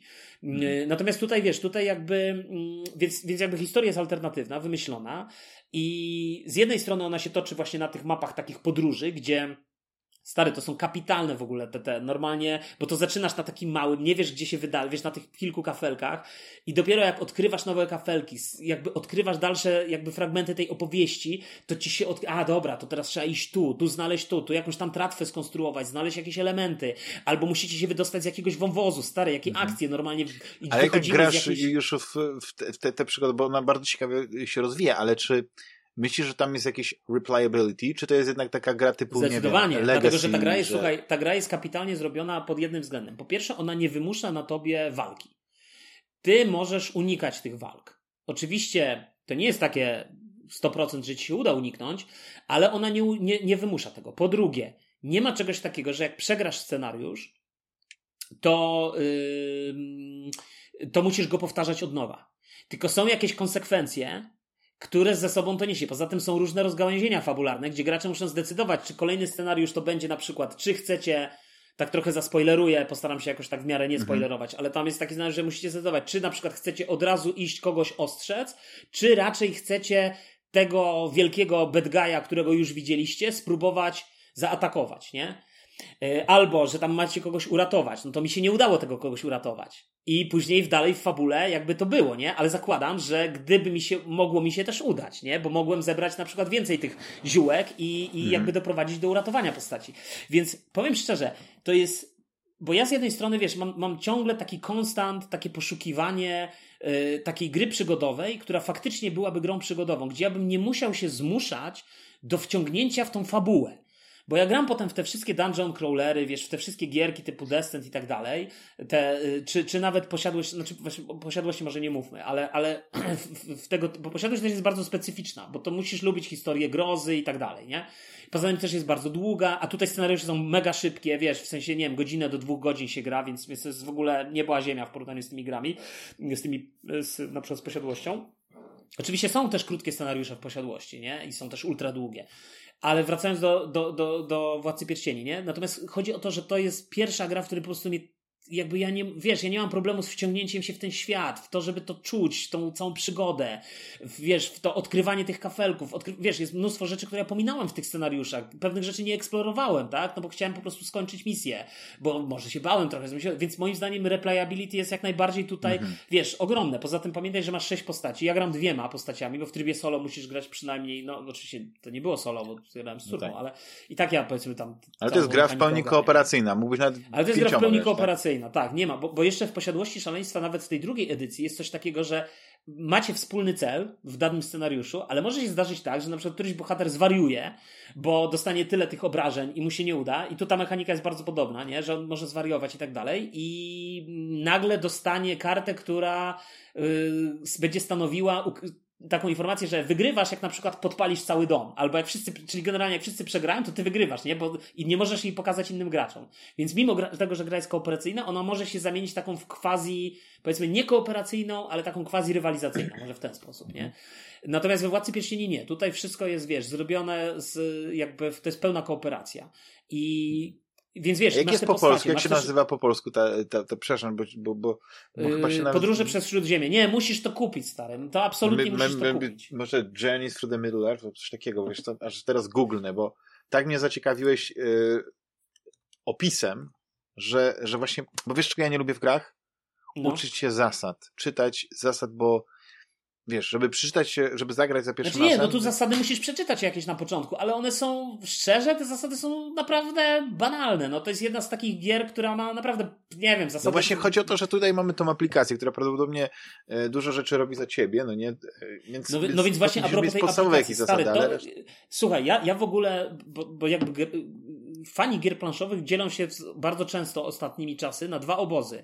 Na tych, którzy mówią, jak nie ma, jak, jak jest aplikacja, to ja dziękuję, nie wchodzę, a drudzy, którzy mówią, że po prostu okej. Okay. I ja jestem w tym drugim obozie, bo ja uważam, że aplik jeżeli aplikacja jest dobrze zaimplementowana, to ona jakby bierze na siebie obowiązek zarządzania tym wszystkim, czym ty byś musiał normalnie zarządzać, żeby to miało ręce i nogi, tak? Czyli ja zakładam, że taka gra, ta Etherfield zdaje się, o której ty, ty mówiłeś już e, tak. jakiś czas temu, no, no to, jest, to jest właśnie tam jedna jest z takich gier. niuansów, tam jest, tam no jest więc właśnie, wiele rzeczy, że po prostu jak zapomnisz o czymś, to masz takie wrażenie, że tak byś tak, tak oszukiwał, wiesz, że coś przeskoczyłem, albo wiesz, i, przykład... to, bo to jest uciążliwe, bo to jest, tak. bo to tak. jest, wiesz, bo to jest uciążliwe, bo musisz po prostu pamiętać o tak wielu małych kruczkach, elementach, tak. do tego jeszcze, wiesz... Uwielbiany wiem, akurat... Gloomhaven jest taki. O Jezu, właśnie jest... to miałem, właśnie o, dobrze mi Bo tam jest, wiesz, tam powiedzieć. jest jedna mechanika, którą uważam, że jest y, beznadziejnie zaimplementowana, bo ja, i praktycznie ja przez to z, y, z, tego nie korzystam, jak gram, czyli to są te, ta mechanika tych, tych, tego ognia, wiatru i wiesz, tego, tego, tych rzeczy, które powiedzmy jedną kartą możesz wywołać, ale później jest kwestia tego, żeby pamiętać, żeby to zrobić, bo później gdzieś, jeśli nie myślisz o tym, żeby wykorzystywać pewne komba, sam sobie tak jakby nie przygotujesz tej postaci pod to, to tak naprawdę to jest, to jest coś takiego, co możesz spokojnie o tym zapomnieć. A poza tym jeszcze są te niuanse związane z, z przeciwnikami, którzy każdy może mieć jakiś twist. No nie trzeba pamiętać, bo wynika to z karty. No, naprawdę. No oni mają, wiesz, ja pamiętam, to jest, to jest jedna rzecz, że tak, ja pamiętam, że ja, ja swego czasu Gloomhaven dałem dwukrotnie szansę, bo ja kupiłem Gloomhaven w wersji angielskiej, potem kupi, kupiłem w wersji polskiej i pamiętam, że w wersji polskiej jeszcze dość dużo grałem nawet, tam przeszedłem powiedzmy, no, no, dużo, ktoś powie, że to jest mało, bo tam w tej grze zdaje się 100 scenariuszy, czy mhm. circa about. No ja przeszedłem z jakichś pierwszych tam, nie wiem, z 7, 8 i powiem szczerze, że mechanika uważam jest y, top. mechanika jest top. Mechanika jest świetna, bo mechanika jest taka y, przewodząca na myśl właśnie gry euro i, i, i trochę Mage Knighta dla mnie. Y, mhm. Z tym zarządzaniem tymi skillami, wiesz, tymi kartami, to jest super. Ale tam jest tyle tego kuśka be, tego, tego zarządzania tym wszystkim. Jakieś talie do potworów, talie do wydarzeń, talie do tego, do śmego. Rozkładanie tak. tej gry, tych kafli, tego wszystkiego zajmuje po prostu godzinę. To jest, to jest świetna gra, ale jak pod warunkiem, że możesz poświęcić na nią całą sobotę to okej. Okay. I wtedy raz ją mhm. rozkładasz i najlepiej, żebyś zagrał no. kilka scenariuszy za jednym razem, tak? Kilka tych misji, które tam możesz sobie wybrać później w toku fabularnym. Bo jeżeli to jest, bo, bo jakby to jest gra moim zdaniem, która błaga, błaga po prostu aplikację, która by po prostu te wszystkie uciążliwości zabrała i zostawiła tylko tą zarąbistą mechanikę zarządzania talią twojej postaci, bo to jest najlepsze, to moim zdaniem w Gloomhaven. Natomiast mhm. jeśli chodzi o fabułę i tak dalej, dla mnie to ja wiem, że ta gra ma była z tego, co i... słyszałem, to po prostu Ryszard kiedyś powiedział o tym, że yy, na początku był zafascynowany, On a później jak już wszystko przetłumaczył i więc ją poznał na wskroś, to już tak doszedł do wniosku, że aż, aż tak zachwycająca nie jest. Ja na przykład yy, nie przeszedłem, ale skończyłem chyba 4 piąte tak, tych wszystkich scenariuszy do Szczęk Lwa nie, bo tam jest chyba 25 scenariuszy, nie? Tam... Aha, ale do Szczęki Lwa to jest jeszcze co innego, bo Szczęki Lwa pewne rzeczy rozwiązują, to znaczy... No właśnie, co rozkładanie Nie masz, nie masz kafli, tak. tylko masz tak, tylko masz ten podręcznik, tak? Ale w dalszym ciągu, ja, ja pamiętam, że kupiłem spontanicznie, słuchaj, nie uwierzysz, ja kupiłem Szczęki Lwa na spontanie, rozpakowałem, położyłem na półkę i tydzień później sprzedałem. Na szczęście sprzedałem za tyle samo praktycznie, za, za ile kupiłem, bo to, się bardzo szybko rozchodziło. Sprzedać, tak, bo stwierdziłem, że ja nie będę w to grał, bo pamiętałem o tym, wiesz, tym starym Gloomhaven. A później kupiłeś no, znowu. Nie, ale znaczy teraz ja, myślałem ja... o tym, żeby kupić. Ale słuchaj, ale kupiłem mhm. jeszcze jedną grę, tak a propos, jak już odeszliśmy od was, kupiłem tego nowego Descenta, tego Legendy Mroku, czekaj, to są Legendy Mroku, to się nazywa. Tego, który ma te trójwymiarowe tereny z kartonu, które się składa i tak dalej, i który ma absolutnie fenomenalne figurki. Absolut, to jest to, po prostu figurki to jest poziom Games Workshopu tutaj. Mhm. Mówię to z, z czystym sumieniem. Jeżeli myślisz, że figurki z Simon Games są super, one są super, ale do Games Workshopu nie mają startu. Może modele są fajne, ale jeśli tak. chodzi o jakość wykonania, plastik, odlew, szczegóły i tak dalej, to, to nie mają startu do figurek, wiesz, te, takich mhm. wojennych, nie? Natomiast jeśli chodzi o, o Descenta, tego nowego, to po prostu fenomenalna. I to jest właśnie gra podobna jak Gloomhaven, w tym sensie, że tam też jest duża kampania i też tam jest jakiś, wiesz, o tym będziemy mówić, bo ja też chcę najpierw to pomalować, jak pomaluję, to będę grał, więc do tego tematu wrócimy szczegółowo Super. za jakiś czas. Super. Natomiast, natomiast gra jest po prostu moim zdaniem fenomenalna i wydaje mi się, że to jest dla mnie y, odpowiedź na Gloomhaven. W sensie to, co Gloomhaven y, mogłoby robić w aplikacji, to po prostu Des oczywiście Destin wiadomo, to jest dużo mniej misji, to jest wiesz, korpo produkt y, od FFG i tak dalej, a nie jakiś tam produkt pasji, ale, ale, ale po prostu okej, okay, to zostawmy, to o, o, tym będziemy rozmawiać. Ja znalazłem teraz tytuł oryginalny The Lord of the Rings Journeys in, the, in Middle Earth. Tak jest. Po, tak, tak, tak, tak, tak, dokładnie. To jest, to jest podróże przed, przez Śródziemie. Tą grę wydał Rebel w Polsce, ona wyszła zresztą na premierę. Yy, razem z premierą, co kiedyś w przypadku jak Galacta była jeszcze oficjalnym yy, dystrybutorem w Polsce FFG, yy, to różnie z tym bywało. Zazwyczaj te gry wychodziły trochę później. Natomiast tutaj wyszło już na premierę i powiem szczerze, ja oczywiście, słuchaj, nie no, przyznaję się bez bicia, kupiłem wszystkie dodatki, które wyszły w tej chwili do tego, więc będę je malował też niedługo. Y, co mnie trochę dobija, ale, ale poświęcę się. I, i, I powiem szczerze, że to jest. A, znaczy, to, ja czytałem dużo negatywnych opinii o tej grze. Wiesz, że, że te żetony to. Ale to jest fantastyczna mechanika, bo tu nie ma kostek w ogóle, tylko budujesz na początku, jak zaczynasz grę, budujesz sobie taką talię dla każdej ze swoich postaci. I ta talia to są jakby twoje. Z mhm. jednej strony te karty są dwojakiego użytku, bo z jednej strony te karty możesz przygotować. Na początku zawsze się wykonuje taki zwiat i, te, i, i, tą, i tą talię kart budujesz zawsze z dwóch jakby komponentów. Jednym to jest po prostu jest zestaw kart podstawowych, które musisz uwzględnić, a drugi to jest rola, którą możesz wybrać. I, czyli powiedzmy w cudzysłowie odpowiednik takiej klasy. I teraz to może być, nie wiem, jakiś kapitan, muzyk, yy, łowca, coś tam jeszcze. Tych klas jest też pełno, bardzo dużo, z 8 czy, czy ileś, nie? Więcej niż na pewno niż nawet postaci. I co więcej, one nie są przypisane na siłę, czyli na przykład możesz zrobić Gimliego, który będzie jednak takim kimś w rodzaju barda, nie? Bo tą mhm. drugi komponent mu zrobisz z muzyka, nie? Yy, I ja gram właśnie teraz taką postacią, że mam Y, wiesz, muzykiem, a z drugiej strony kapitanem, czyli Aragornem. Aragorn i Elena. I słuchaj, i, i więc z tego budujesz, a potem w toku gry możesz jeszcze do, jakby dodawać tej swojej, y, tej swojej klasy, którą wybrałeś, dodawać nowe karty, ulepszać, wyrzucać stali i na każdej karcie jakby masz nie tylko zdolność, którą możesz, jak odrzucisz kartę, to ją aktywujesz, ale czasem masz jeszcze dodatkową zdolność, bo tam masz czasem napisane, nie wiem, zdolność jest uderzenie 2, czyli po prostu jak wykonujesz atak, to jeszcze dajesz dodatkowe dwa y, obrażenia. Ale oprócz tego karta może mieć jeszcze bardziej rozbudowany tekst i może być to uderzenie 2, ale oprócz tego jeszcze coś innego i teraz możesz wybrać albo to, albo to, nie?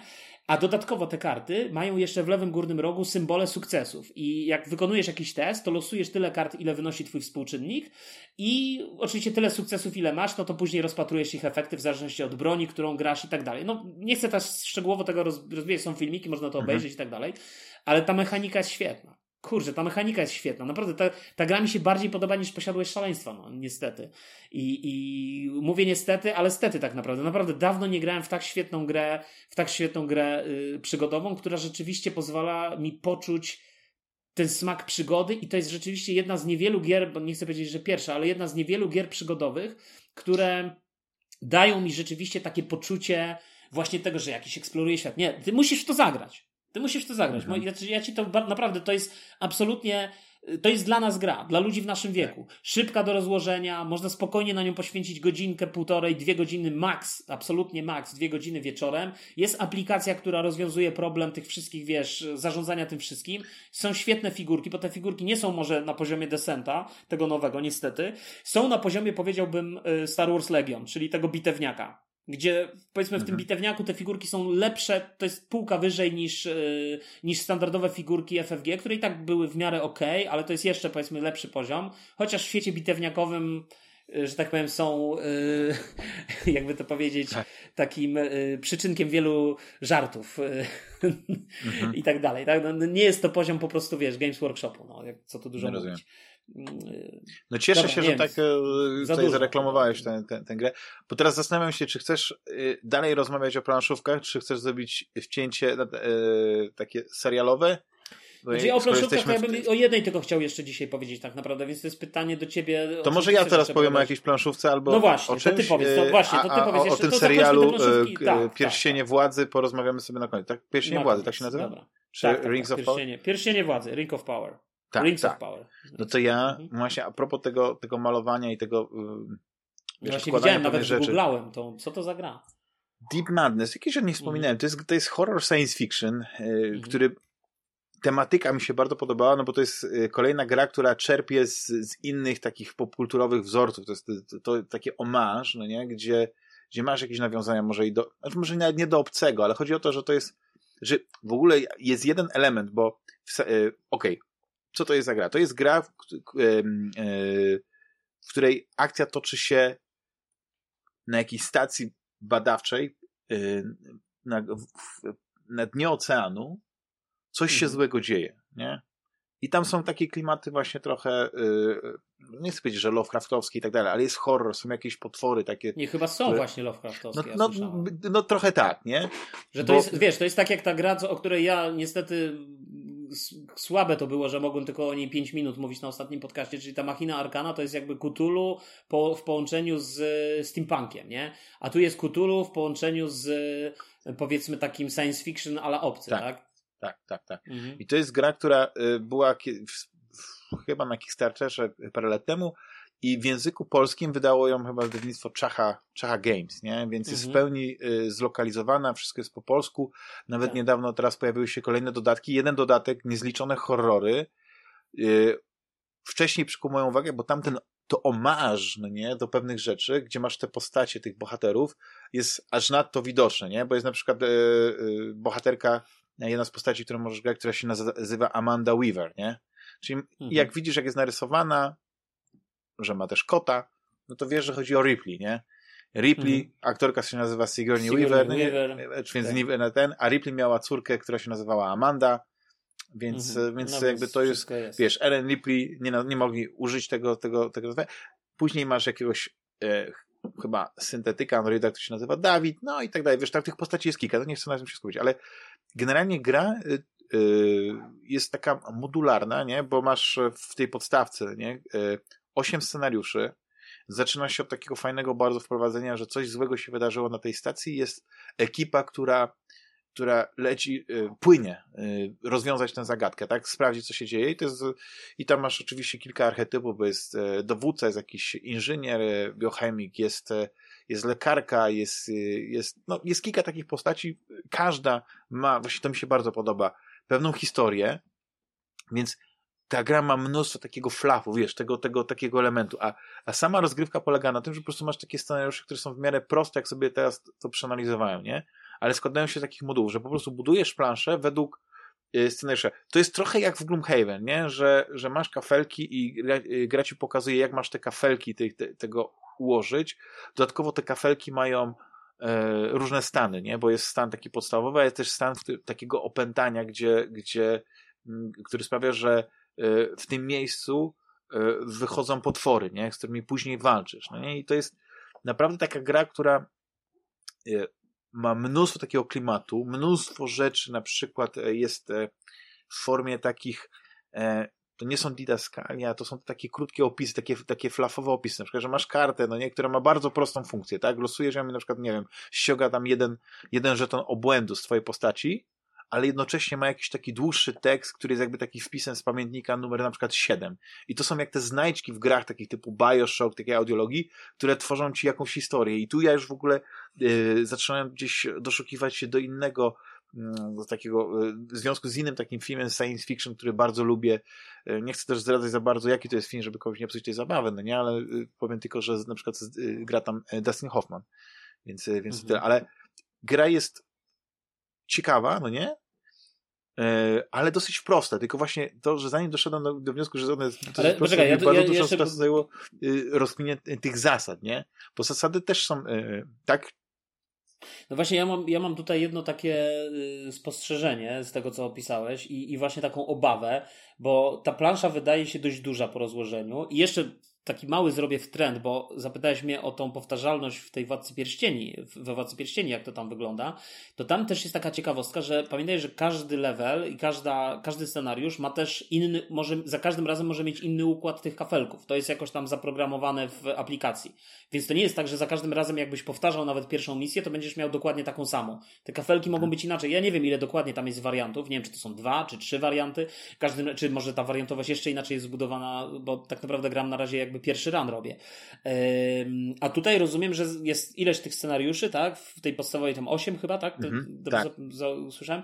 Tak. No, to, no to jest 8, ale rozumiem, że każdy jest za każdym razem taki sam, tak naprawdę. Ewentualnie powiedzmy, dokładnie, nie wiem, dokładnie. No pierwszy scenariusz jest, jest taki, że gdzieś budzisz się, tam wiesz, jest tak zwany takie e, lądowanie awaryjne w tym, tym, w tym suchym doku, no nie tego statku, my tam się budzimy, no i oczywiście jest pewien tekst, który opisuje, co mamy robić, ale tak naprawdę na tej planszy, którą rozkładamy z tym kafelku, mamy takie proste zadanie. Mamy zebrać trzy przedmioty, które reprezentują po prostu żeton, nie? No to oczywiście tam Flaw opisuje, co to są za części i tak dalej i po prostu je przenieść w inne miejsce, nie? I cała gra tak naprawdę polega na takim zarządzaniu e, tą sytuacją i, i nie tylko walką z, y, z potworami, ale też takim umiejętnym ich unikaniu, nie? Bo, bo część, y, część tych korytarzy jest też zalana, więc tam jest ta mechanika tlenu, czyli za każdym razem jak wykonujemy jakąś czynność, akcję w zalanym pomieszczeniu, no to tracimy jednostkę tlenu, a kiedy ona spada do pewnego poziomu, to wtedy y, jest szansa, że będziemy też tracić punkty życia, więc jest dużo takiego zarządzania, ale Yy, więc nie można na przykład w tę grę grać jak, jak nie w takie zombie side, gdzie też masz dużo figurek i dużo się dzieje i wiesz, to jest taka walka, no nie? I walczysz z tymi potworami. Tutaj masz po prostu e, dosyć prostą, wiesz, ta, ta, ta gra nie ma takich niuansów jak na przykład Nemesis, nie? Że tam masz jakieś zadania do wykonania, jakieś, jakieś, jakieś twisty. To jest czysto kooperacyjna gra, nie? Wiesz, w tę grę może mhm. grać e, od, e, od jednej osoby do, do sześciu, ale to jest tak, że jak grasz na przykład samemu albo grasz tam kilka osób, to po prostu przejmujesz kontrolę nad ilomaś tam figurkami, nie? Wiesz, ilomaś tam postać, postaciami. Znaczy wiesz, I... no właśnie ja mam ten, ja mam, znaczy tu w ogóle wiesz, we Władcy Pierścieni też tych figurek jakoś strasznie dużo, przynajmniej w tych scenariuszach, które, które rozgrywałem, jakoś ich nie ma na, na tej planszy. I na pewno też ta plansza nie jest, nie, nie, osiąga takich, przynajmniej na razie nie osiągnęła a, takich rozmiarów. I wydaje mi się, że jednak nie osiąga takich rozmiarów jak, jak plansza, wiesz, do, do posiadłości szaleństwa, a tutaj się, tutaj widzę, że ta plansza jest dość duża, do tego jeszcze zdaje się, ja, ja też obejrzałem jakiś tam filmik na temat tego Deep Madness, e, chociaż raczej ja się nie skuszę, bo to nie moje buty, wiesz, to jakby nie mój, nie, jak, jakby ja dużo bardziej on wolę... table, bardzo fajny takie tam, e, ta, że nie trafię tego on table, wiem, no wiem, ale ona bardzo fajnie, atrakcyjnie wizualnie opisuje. Nie wiem, może ja mnie po prostu irytuje, więc przepraszam. Ja no rozumiem, rozumiem, ale chodzi mi o to, że wiesz co, to możesz sobie puścić tylko obraz, a dźwięk na przykład z jakiegoś innego filmiku na YouTubie, bo chodzi o to, że tam jakościowo to jest najlepiej zaprezentowane.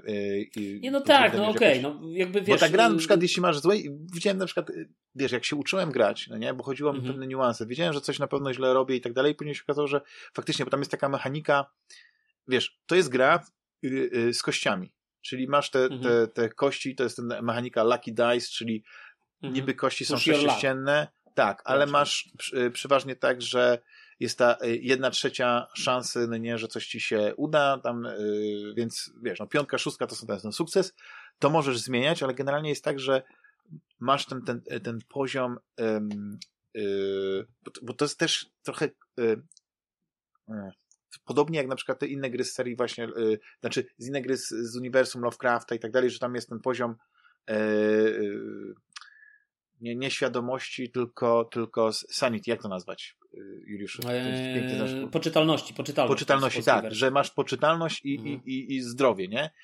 I wiadomo, mhm. że zdrowie, no to tam jak walczysz z potworami jakieś, to możesz tracić, ale ta poczytalność, nie, jest odpowiedzialna między innymi też za to, że E, możesz e, przerzucać kości, nie? I tam każdy punkt, powiedzmy, każde przerzucenie kości to jest punkt poczytalności, który tracisz, później ta poczytalność stracona na przykład na przerzucenie kości może się zamienić w obłęd. I to na początku tak brzmiało dla mnie, jest tak skomplikowane, wiesz, ale jak, że co, kiedy to, to co, to to jest negatywne czy pozytywne, czy to, to...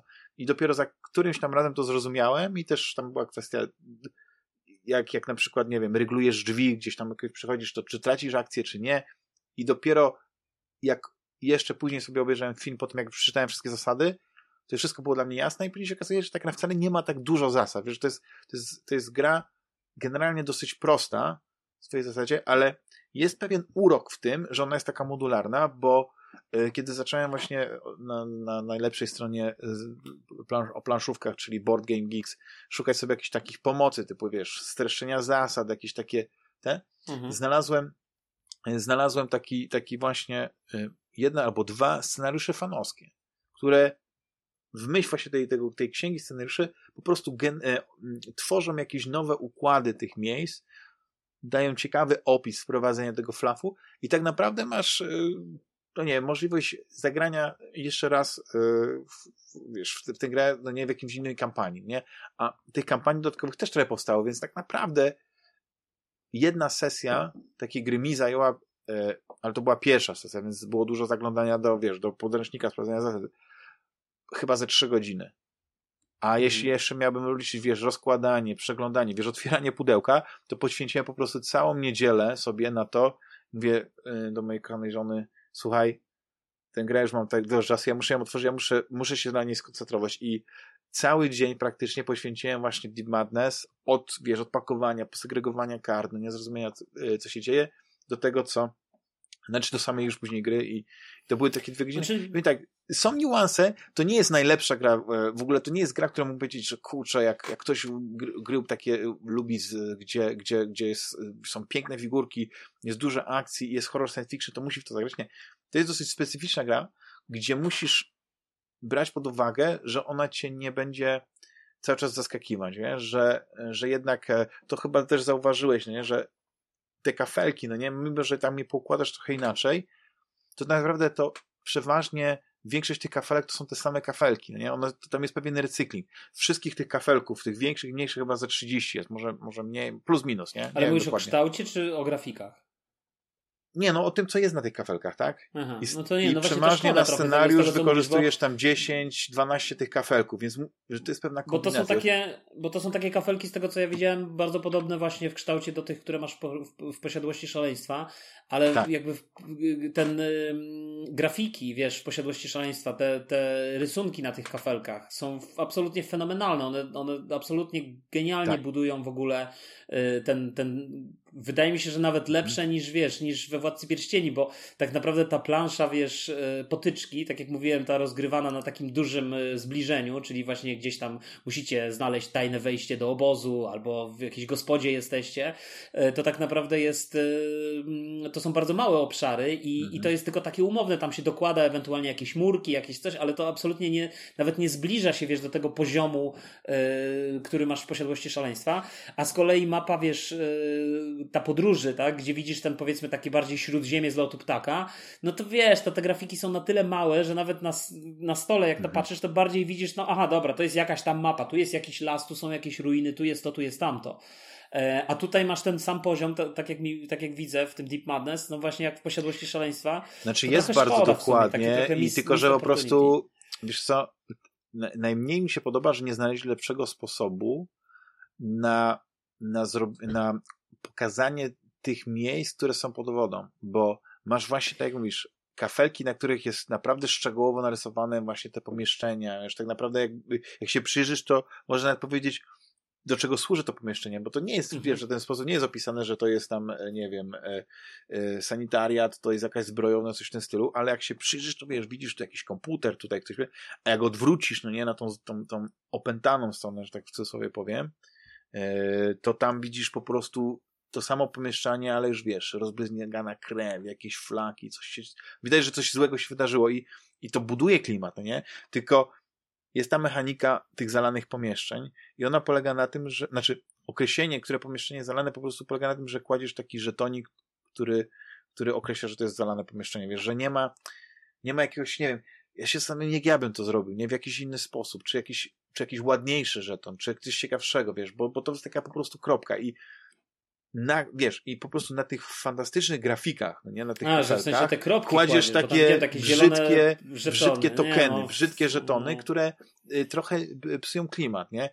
Niemniej y, wszystkie, wszystkie, to nie jest tak jak na przykład ale, ale, w niektórych no. grach na Kickstarterze, które wspierasz, jak nie wesprzesz powiedzmy jakiegoś tam ekstra super progu, to nie dostajesz figurek do niego, nie? Tu wszystkie mhm. figurki mm. potworów są, bo na przykład w Wetterfieldzie jest tak, że jak nie masz jakiegoś tam mega super mm. paka z ekstra figurkami, to wiele no figurek tak. to jest po prostu reprezentowanych przez płaskie żetony. I tak masz swoje piękne figurki, które tam chodzą i pojawia się jakiś tam stwór czy coś takiego i to jest płaski żeton. I to tak, wiesz, psuje klimat. A tu każda, y, każdy potwór, bo to, to jest też tak, że masz pewną paletę podstawowych potworów i tam, e, wiesz, je losujesz, nie? I oczywiście później jakby kampania dokładnie ci może opisać, jakie potwory i jakie na przykład te elitarne potwory, no nie się pojawiają, ale jest tak, że yy, wiesz, nie wszystkie potwory, które powiedzmy są w talii, no nie te podstawowe są. To, to, losujesz i później się z tego taki układ, taka, taka talia Ale to jest, rozumiem, gra bez aplikacji. Bez aplikacji.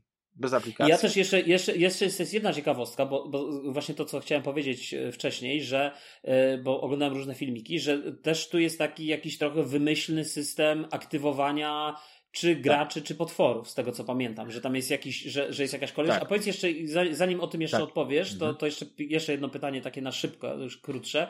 Yy, rozumiem, że jak się gra solo, to mo- czy to można grać true solo, czyli true solo, czyli jedną postacią? Czy zawsze musisz nie, grać nie, nie, nie, nie, bo to jest, to jest tak zrobione, że yy, możesz grać, yy, znaczy grasz, jak grasz solo, to musisz mieć minim, obsługujesz minimum cztery postacie.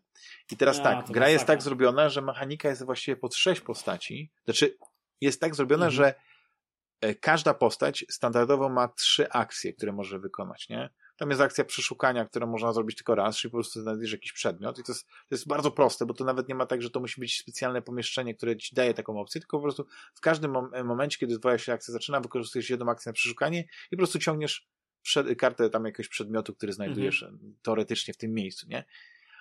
A reszta akcji to mogą być jakieś akcje specjalne, tam mogą być akcja ruchu, ataku, e, otwierania drzwi, i tak dalej, tak dalej, tam odpoczynku. Bardzo proste, nie? I kwestia jest taka, że gra jest tak skonstruowana, że wszystkich akcji no nie powinno być 18. Więc jak nie grasz mhm. sześcioma postaciami, to te postacie, powiedzmy, kiedy grasz czterema postaciami, to jakby masz te dodatkowych sześć akcji w jakiś taki losowy sposób, e, maksymalnie po dwie akcje, e, e, dodane te postaci. Czyli masz powiedzmy cztery takie żetoniki, które losujesz i do tych twoich czterech postaci masz, masz jakby ekstra jedną znaczy, lub dwie akcje. Mnie zadziwia, Więc... powiem ci tak zupełnie szczerze, mnie zadziwia twój, twój, twoja selekcja gier, bo z tego wszystkiego, co widziałem i z tego, co opisujesz, to ta gra wydaje się, jakby rozumiem, że zasady ma proste, ale jest dużo takich elementów i dużo rzeczy, y, wiesz, y, powiedzmy dla mnie pewnym mankamentem, czy takim pewną ujmą było to, że, że w tym Władcy Pierścieni y, o, zarządzasz dwiema postaciami minimum w trybie solo, ale z drugiej strony te karty są, to są te mniejsze karty, wiesz, które masz w talii i to są, i te wszystkie karty są, to są te małe karty, nie? Mini American zdaje się to się nazywa w tym, tym. W każdym razie, w każdym razie to są mniejsze, mniejsze mniejsze karty, w związku z tym to wszystko zajmuje dużo mniej miejsca. I to jest super. I mm, y, natomiast ja tak z tego co mówisz, to znowu wrócę do Machiny Arkana, bo to jest gra bez aplikacji, ona zajmuje niewiele miejsca, stosunkowo, znaczy dużo jak na, jak na każdego, jak, jak każdy dungeon crawler, mhm. tak? Czy powiedzmy taka, taka gra, w której, bo tam się dość dużo chodzi po tych planszach i tak dalej, scenariusze, bo tam już cały czas nie przyszedłem pierwszego scenariusza, ale on, on, ja nie mogę się trochę w klimat wciągnąć, to, to jest może mój problem i, i w niej nie ma figurek, tylko są żetony, czyli, yy, ale za to yy, wszystkie mają podstawki, nie wiem, tak jak grałeś kiedyś yy, może w Arkham Horror, bodajże w drugą edycję, to tam nie było pionków, tylko miałeś takie kartonowe jakby figurki, żetony, które się wkładało w takie podstawki i, i to były twoje, twoje pionki w cudzysłowie. To mhm. tak jakby wszystko jest tak zrobione w Machina Arkana. I to ma swoje plusy i zalety, i wady, tak? Plusy takie, że, że po prostu nie musisz tego malować i po prostu wyciągasz i grasz, tak? Ta gra ma niewątpliwie gównianą instrukcję, to jest po prostu koszmar, ta instrukcja, tak, pisałem na grupie, no, takie, takie idiotyzmy, takie niepotrzebne wertowanie i kartkowanie, ale jednocześnie gra, jak już to wszystko przebrniesz, jest naprawdę mega banalna, mega prosta w, wiesz, w zarządzaniu i to jest właśnie taki przykład gry bez aplikacji, która jest po pierwsze true solo, bo możesz grać jedną postacią i gra się genialnie skaluje, a po drugie yy, ona jest bardzo łatwa do zarządzania, wiesz, tymi wszystkimi elementami że to, ona się na początku wydaje, że to jest jakby skomplikowane, trudne, a jednocześnie ma bardzo unikalną i bardzo ciekawą szatę wizualną i tą grę też bym Ci bardzo mocno polecił, jeżeli oczywiście chcesz kupić znaczy, Ja się zainteresuję, bo ja uwielbiam I masz 7 stów do wydania, bo ze wszystkimi dodatkami dwa, dwoma, które wyszły, to jest 7 stów, nie? No I tam nie, ludzie no, ja bym prawdopodobnie zaczął od podstawowego. E, nie, podstawowy jest jak najbardziej super, tylko że to jest gra z kolei ponoć długa, ale ja mam teraz plan, że w ten weekend zamierzam chyba do niej wrócić, chociaż nie wiem właśnie, czy kurde dam radę, bo ten Władca Pierścieni mi tak ciągnie, ale właśnie to jakby ja się obawiam, że ten Deep Madness niestety ma wszystko to, czego ja Czy co? się nie, boję w tych wszystkich dungeon crawlerach, wiesz. No to jest, to, tak, ale to jest, to jest gra, która mnie, wiesz, dla mnie tym punktem, wiesz, ja, ja, ja po prostu w pewnym momencie jakoś, nie wiem, gdzieś mi ta gra mignęła. Ja w ogóle nie śledziłem ani Kickstartera, nawet nie wiedziałem, że wychodzi. I Mhm. ona mi mignęła, już nie pamiętam w którym momencie, y, w jakiej sytuacji, ale momentalnie ujęło mnie to, co ja uwielbiam. Uwielbiam science fiction pod wodą, bo tu jest ten horror Ale właśnie tą dodany, machiną Arkana ale... się musisz zainteresować, bo ja bym powiedział, że tobie się też, ty jesteś też fanem steampunka. A, a, No a jestem, to jestem, jest... ale to chodziło o to, że, że tutaj, tutaj tak naprawdę ja kupowałem tę grę w ciemno, wiesz, ten Deep Madness, Mm, no że, rozumiem. że gdzieś tam widziałem, że są te figurki, że tak dalej, ale nie, nie sugerowałem się żadnymi recenzjami, zresztą recenzje były raczej pozytywne, nie? E, Ale z drugiej strony, no, widzisz, być może, być może zbyt pochopnie, ale w polskiej wersji to jest też plus duży, że ta gra jest dużo tańsza niż w wersji angielskiej, nie? Bo możesz ją kupić za, za 300 zł, co nie jest małą ceną, ale na grę Mhm. z, z ponad 60 fi, figurkami, nie? To jest, szczególnie, że tam jest... 60? Tak, tam jest bardzo dużo figurek, No, tam no jest, dużo. no, jest, jest sześciu e, badaczy, nie? Czyli znowu takie określenie z, z, z, z Lovecraftowych gier. I, Bo to jest e, kultura. no. Mhm. tak, i jest mnóstwo takich mniejszych, większych figurek, no i są takie duże e, figurki, no oczywiście, no, jak mówię duże, to mi bardziej chodzi, że takie mają 5-6 centymetrów, nie? Są dosyć skomplikowane. E, po pomalowaniu to po prostu wyglądają obłędnie, nie? I, i wiesz, no to, to, mnie, to mnie strasznie um, wkręciło, no nie? Wiesz, ten, ten klimat, nie? Ja uwielbiam, Znaczy, ja w ogóle filmy ci, takie jak e, ja- ja- Otchłań, Lewiatan, no nie? Underwater niedawno był, więc to Underwater w ogóle, tak, jak chcesz się wprowadzić w ten klimat takiego Deep Madness, to naprawdę Mhm. polecam Underwater, żeby sobie obejrzeć, wiesz, takiego obcy pod wodą. Znaczy, ja, ja ci powiem stary tak, ja, ja też w ogóle z tego co mówisz, to ym, ja zmieniłem dość mocno swoje zdanie na temat tych wszystkich figurek, bo ja pamiętam, że w, zawsze mówili, nie, Simon zaczął robić te gry i, i że no świetne figurki, tak? Potem Awaken Realms zrobiło te, te swoje gry, między innymi też e, Nemesis, o którym chyba też kiedyś rozmawialiśmy. Wow, jaki poziom, jakie figurki, ale jakby, dlatego ja trochę chłodno słucham tego, co mówisz, bo stary, dopiero jak zobaczysz figurki w descencie, normal, to jest, norm, to, jest, to jest pierwsza gra planszowa w tym nowym descencie, to jest pierwsza absolutnie gra planszowa,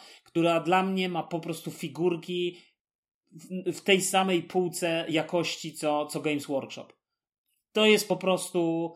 To jest zupełnie inny plastik, to jest ten sam, on, nie wiem, chyba Chińczycy to składali w ogóle tak swoją drogą, bo one są złożone wszystkie, nie, nie musisz nic tam robić, nie, wyciąga i mają wszystkie te takie, właśnie te takie, mm, e, powiedzmy pojemniki z przedziałkami na, na poszczególne miejsca, nie, więc jakby to jest absolutnie, słuchaj, nies, nies, niesamowity poziom, będę o tym mówił cały czas, bo boję się właśnie tego, bo teraz będę chciał to malować, a boję się, że nie będę mógł tego pomalować na takim speedpaincie, jak zrobiłem Władcy Pierścieni, bo wiadomo, figurki nie są takie, tylko będę musiał się cholera, wiesz, przykładać, a to oznacza, że po prostu będę to malował miesiąc, nie? I wiesz, i, i no bo, bo to są tego warte po prostu, są tego warte. Modele maluj na takiej zasadzie, które, które wykorzystujesz na jakim etapie kampanii, nie? I, i, No ale tego nie wiem, bo to aplikacja tym steruje, więc wiesz, tego A, nie rozumiem. wiem, tego nie wiem. No tak, ale ale rzeczywiście tego. to jest pierwsza gra, naprawdę, to jest pierwsza gra planszowa, którą ja spotkałem i jakby nie, te wszystkie opowieści o Simon, o Awaken Realms i tak dalej, okej, dobra, tam Sandoropy możecie sobie wrzucać do pudełka i tak dalej, ale jakość wykonania waszych figurek to w ogóle nie jest ten poziom. Akurat w przypadku tej konkretnej gry, bo wiadomo, Władca Pierścieni to jest pewnie ta sama półka, co Awaken Realms i ta cała reszta, ale jeśli chodzi o, o, o tego nowego Descenta, to jest po prostu w ogóle inna liga. To jest liga Games Workshopu. Naprawdę, to jest, to jest liga Games Workshopu. Absolutnie, absolutny top. Są szczegółowe, niesamowicie, wiesz, te, te, te rzeźby są kapitalne, te, te modele są kapitalne. Tam pamiętam, strasznie, straszne cięgi na tego desenta spadły za e, jedną postać takiego elfa z, z tym łukiem, ale po prostu jak ten model wygląda. No po prostu jaka w ogóle ta twarz, ta mimika, wiesz, te, te y, rysy w ogóle, ten łuk, ta, ta sylwetka, ten, ten, ten cały uchwycony moment, wiesz, w ruchu, nie? Albo mach, który po prostu rzuca, wiesz, to zaklęcie i ono się całe mu za plecami, wiesz, tam z tym płomieniem. No po prostu w ogóle aż mam na plecach. No nie mogę się doczekać, bo, bo, bo znaczy co, nie mogę, no boję się, nie mogę, wiesz, ale, ale chcę to fajnie pomalować, bo po prostu to będzie naprawdę, to jest top. To, to jest pierwsza planszówka, która, której pomaluję figurki w taki sposób, jak malowałem modele kiedyś do, do, do Warhammera, no bo to jest po prostu top. Absolutny. No dobra, sorry za taki hype. Nie, nie, nie, nie, wiesz co, bo tak zacząłeś mówić o tych figurkach, ale też ja, ja, ja się bardzo teraz pilnuję, żeby nie, nie kupić. Zresztą, no tak się pilnowałem, że w końcu kupiłem sobie dodatek do Deep Madness, e, o którym wspomniałem, te niezliczone horrory, bo mnie strasznie nakręciło to, ile tych postaci właśnie Mhm. nawiązywało do, do, do innych popularnych, no nie, czy tam z, z, filmów i tak dalej, więc, no ale to jest inna kwestia. Znaczy wiesz, no dla mnie, ja, ja jeszcze tak podsumowując y, to, co mówiłeś o tym Deep Madness, no to jakby ja zakładam, że ja nie chcę tak, dyskre... ja nie dyskredytuję tej gry w żaden sposób, ani nie mówię, że ona jest, wiesz, ga, zła, gorsza i tak dalej, ja bardziej mówię z mojej perspektywy takiego gracza, który trochę się już przyzwyczaił do tych aplikacji, do tego, że te aplikacje mhm. jednak tak. potrafią tak. no, uwolnić nas od takiego bookkeepingu, jak to się mówi z Polska, yy, który, który jest, wiesz, który jest bardziej, wydaje, wydaje mi się, uciążliwy niż tak naprawdę potrzebny. Znaczy, potrzebny on jest, bo oczywiście, żeby zarządzać tym wszystkim, ale wiesz, ale, ale jakby, no i z drugiej strony, wiesz, ja jakby idę w tę stronę. Tak, tak naprawdę z takich gier bez aplikacji, to właśnie ta, ta machina Arkana, to jest, to jest świetny przykład, bo to jest gra, która rzeczywiście jest bardzo łatwa w zarządzaniu, bardzo szybka do rozłożenia, a ja takich, wiesz, chcę grać w te gry z tą fabułą, z tym światem i tak dalej, ale z drugiej strony bym chciał jednak, żeby to było prostsze, łatwiejsze i, mhm, i, i żebym tak. się skupił tak naprawdę na decyzjach. No i właśnie Machina Arkana taka jest, no taki sam jest Władca Pierścieni, tak, no ale tam jest aplikacja powiedzmy, nie? Zawsze jak nagrywamy, chociaż ja mam trochę inaczej, no nie, bo jak nie, nie, nie, już nie, nie sięgam po portfel, ale zawsze później mam na radarze tyle tych gier po naszych rozmowach, no, że, że to jest, y, no, trzeba mieć trzy etaty i, i robić coś z pasją po 16 no, Albo sprzedać to... Steam Decka. No. Steam Deck mi przyszedł, wiesz, y, A, z naprawy. Przyszedł, przyszedł mi w, e, przedwczoraj i tak e, no, zbie- wiesz co, a najlepsze jest to, że tak już teraz się go boję do tak przepracowywać się na nim, że w ogóle nie dotykam ekranu. On jest dotykowy, nie tam wszystko możesz. No I tak, wszystko tak. robię tam z poziomu kontrolera, ale odpukać, na razie jest wszystko ok. Oczywiście musiałem przeinstalować e, e, te gry i jedna gra, którą grałem, nie wiem dlaczego, ale coś jest zwalone z tymi takimi, e, z tymi save'ami w chmurze, no nie? I ten Aha. Black Sad prawdopodobnie będę już chyba kończył na PC, bo, bo gdzieś nie ściąga mi moich save'ów do tego i, ale tam, czy Ubisoft Connect, czy jakieś takie inne rzeczy działają świetnie. No ale to o Steam Decku to może jakoś innym razem będziemy rozmawiać. W każdym razie y, news jest taki, że mi przyszedł, chociaż przez to, że nie miałem tego Steam Decka, tak chciałem grać przenośnie, no to grałem y, dużo na, na Switchu. I o jednej grze już wspominałem, oczywiście Battle Chase Night War, ale jakiś tak kilka dni temu, to też będę krótko mówił, chyba jakaś była mhm. promocja, jakiś był bundle, że były dwie gry, Hong Kong Massacre i Beautiful Des Desolation za 4 euro. Nie? Dwie, dwie gry, wiesz, co ten. I to Hong Kong Massacre to jest coś takiego w stylu yy, Hotline, Hotline Miami, nie wiem, czy pamiętasz widok Pamiętam, z góry. Tak. Mhm, e, tak, tak, i, I jeden strzały giniesz, ale generalnie chodzi o to, że po prostu e, taka, taka jadka, no nie? Wchodzisz do to pomieszczenia, strzelasz się taki, taki John Wick, ale raczej bez walki, tylko po prostu samo strzelanie i też od jednego, przynajmniej tak jak to zauważyłem, od jednego strzału giniesz, więc po prostu są małe plansze i musisz w kółko je powtarzać, że w końcu je zaliczysz i przechodzisz dalej. Wszystko taki ma dziwny taki e, właśnie azjatycki klimat, trochę takiego y, filmu, że gdzieś widzisz cały czas y, filmu przerwnikowym tylko twarz tego głównego batera, jakieś te. No ale to jest jedna z tych, ale druga gra, Beautiful y, Desolation, wzięła mnie totalnie z zaskoczenia, bo ja wiedziałem, że to nie jest RPG, chociaż wygląda trochę jak klasyczne izometryczne RPG, bo jest taki rzut z góry, no nie? Jak, jak w Falloutie, nie? Zresztą w ogóle ta gra jest trochę stylizowana na Fallouta, ma takie e, kiedy rozmawiasz z kimś, to ci się pojawia taki taki ekran e, klasyczny, trochę kineskopowy, no i tam masz e, Oj, fajnie głowę wygląda gadającą. ten Hongkong, teraz sobie włączyłem. No. Jest jeszcze ta no, promocja? Na Switchu być może, ale nie jestem na sobie 100% pewien. No. I wiesz, to 4, mówię, euro to, to jest nic, nie? A tak szukałem, żeby coś kupić, bo mówię, tak, czasami mnie korci, ale wiesz, wchodzę do e-shopu i tam po prostu przebić się przez te gówno gierki, to jest masakra, to się, to się nie da. No, no tak, to, to prawda, ten shop jest beznadziejny. A wszystkie takie fajne gry, no nie, to oczywiście są za pełną cenę i yy, wiesz, no nie No nie, ja polecam, ja zawsze wchodzę do kategorii, ja zawsze wchodzę tam do kategorii, tam jest current e, offers chyba to się nazywa i ja wiem, mhm. że to jest, ta nawigacja się ze wszystkim zgadzam, że ten, ten, ten sklep chodzi tak jakby nie mógł i tak dalej i uważam, No właśnie, to, to jest w ogóle responsywność tam. Z... Tak, ale z drugiej strony, ale wiesz, ale z drugiej strony tam najczęściej wchodzę i tam najczęściej kompulsywnie coś kupuję. Tak, tak kupiłem, tak. nie mówiłem o tej grze w końcu, mi, też mieliśmy o tym pogadać, bo tak samo kupiłem, słuchaj, House of the Dead, ten, nie wiem, to jest remake czy remaster, wszystko jedno, ten... ten no, chyba bardziej wersji automatowej, wiesz, ale... Tak, ale, ale to jest stary, jaki to jest klimat. Aha, myślałem, że będziesz krytykował. się mi przypomniało. Aha. No, tylko powiem ci, to sterowanie takie ruchowe tak średnio działa, nie? Bo to jest strzelanka na szynach, nie? Dobrze pamiętam. Tak, tak, tak, tak. No, tak tylko, że, że jest taka mało precyzyjna. Nie, no grałem. Ja grałem tylko, że ja grałem pół godziny chyba, czy tam y, trochę z hakiem, nie? I tam A, to kupiłeś, oczywiście... Tak? Nie, nie, grałem, bo znajomy mi kupił. Aha, Kupuję takie, że okay. wszystko co chodzi. I grałem, tylko że po prostu nie, nie podobało mi się i tam ten ostatni boss, nie wiem, co to był ten chyba pierwszy etap, to tych kontynuacji, zanim go pokonałem, to chyba z 10 albo z 20 zrobiłem. I to no mnie tak, tak bo to jest, wiesz, że, bo to, to, tak, wiesz, tak strzelałem jak do gąbki, ale takiej gąbki zrobionej, wiesz co, z betonu. I mówię, no, ja, ja chyba nie zrozumiałem, o co chodzi, w co mam strzelać i w jakim momencie, no nie? No bo, tak. bo, bo ten ostatni boss jest taki, że yy, tak naprawdę ten timing jest ważny i chyba to, w co strzelasz, bo jak tak strzelasz po prostu jak do wszystkiego wcześniej na pałę, to, to, to bardzo szybko giniesz. Tylko, że wiesz, no gra pozwoli ci kontynuować, miałem w końcu go, czy tam to coś, nie? Pokonałem, ale no jakoś tak się odbiłem, wiesz, wolę te inne takie gry, e, strzelanki na szynach, takie, e, które, zresztą, bo był House of Dead, ale taki w klimacie e, e, Grindhouse'u właśnie na, na, na, na Wii. I, i, i to jest, zresztą, ale to jest też odpowiedź na inną historię, wiesz, nie, nie ten, ale Hong Kong Massacre, e, taka mała, mała gierka, ale Beautiful Desolation to jest gra e, właśnie z, z, którą raczej lepiej troszeczkę grać na PC, chociaż interfejs jest zoptymalizowany pod, pod konsolę, ale wszystko jest tam strasznie małe. Przyciski są strasznie małe, no nie wiesz, oznaczenia ikon, które masz nacisnąć są strasznie małe, ale jak się przez to przebijesz, nie? To jest bardzo ciekawa gra przygodowa z niesamowitym klimatem. Ja też nie, nie jestem gdzieś daleko w tej grze, ale na początku tak mówię, okej, okay, czy to jest, bo ze zdjęć mówię, to takie, taki, może to fala, o coś w tym stylu. Nie, nie, nie. Zaczyna się od jakiegoś wypadku, później się akcja przenosi, wiesz, e, dużo później.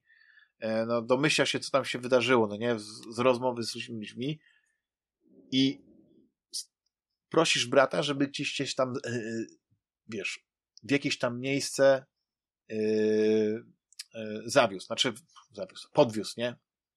Z helikopterem tam więc e, taka podwózka w stylu Magnum PI, nie? Mhm.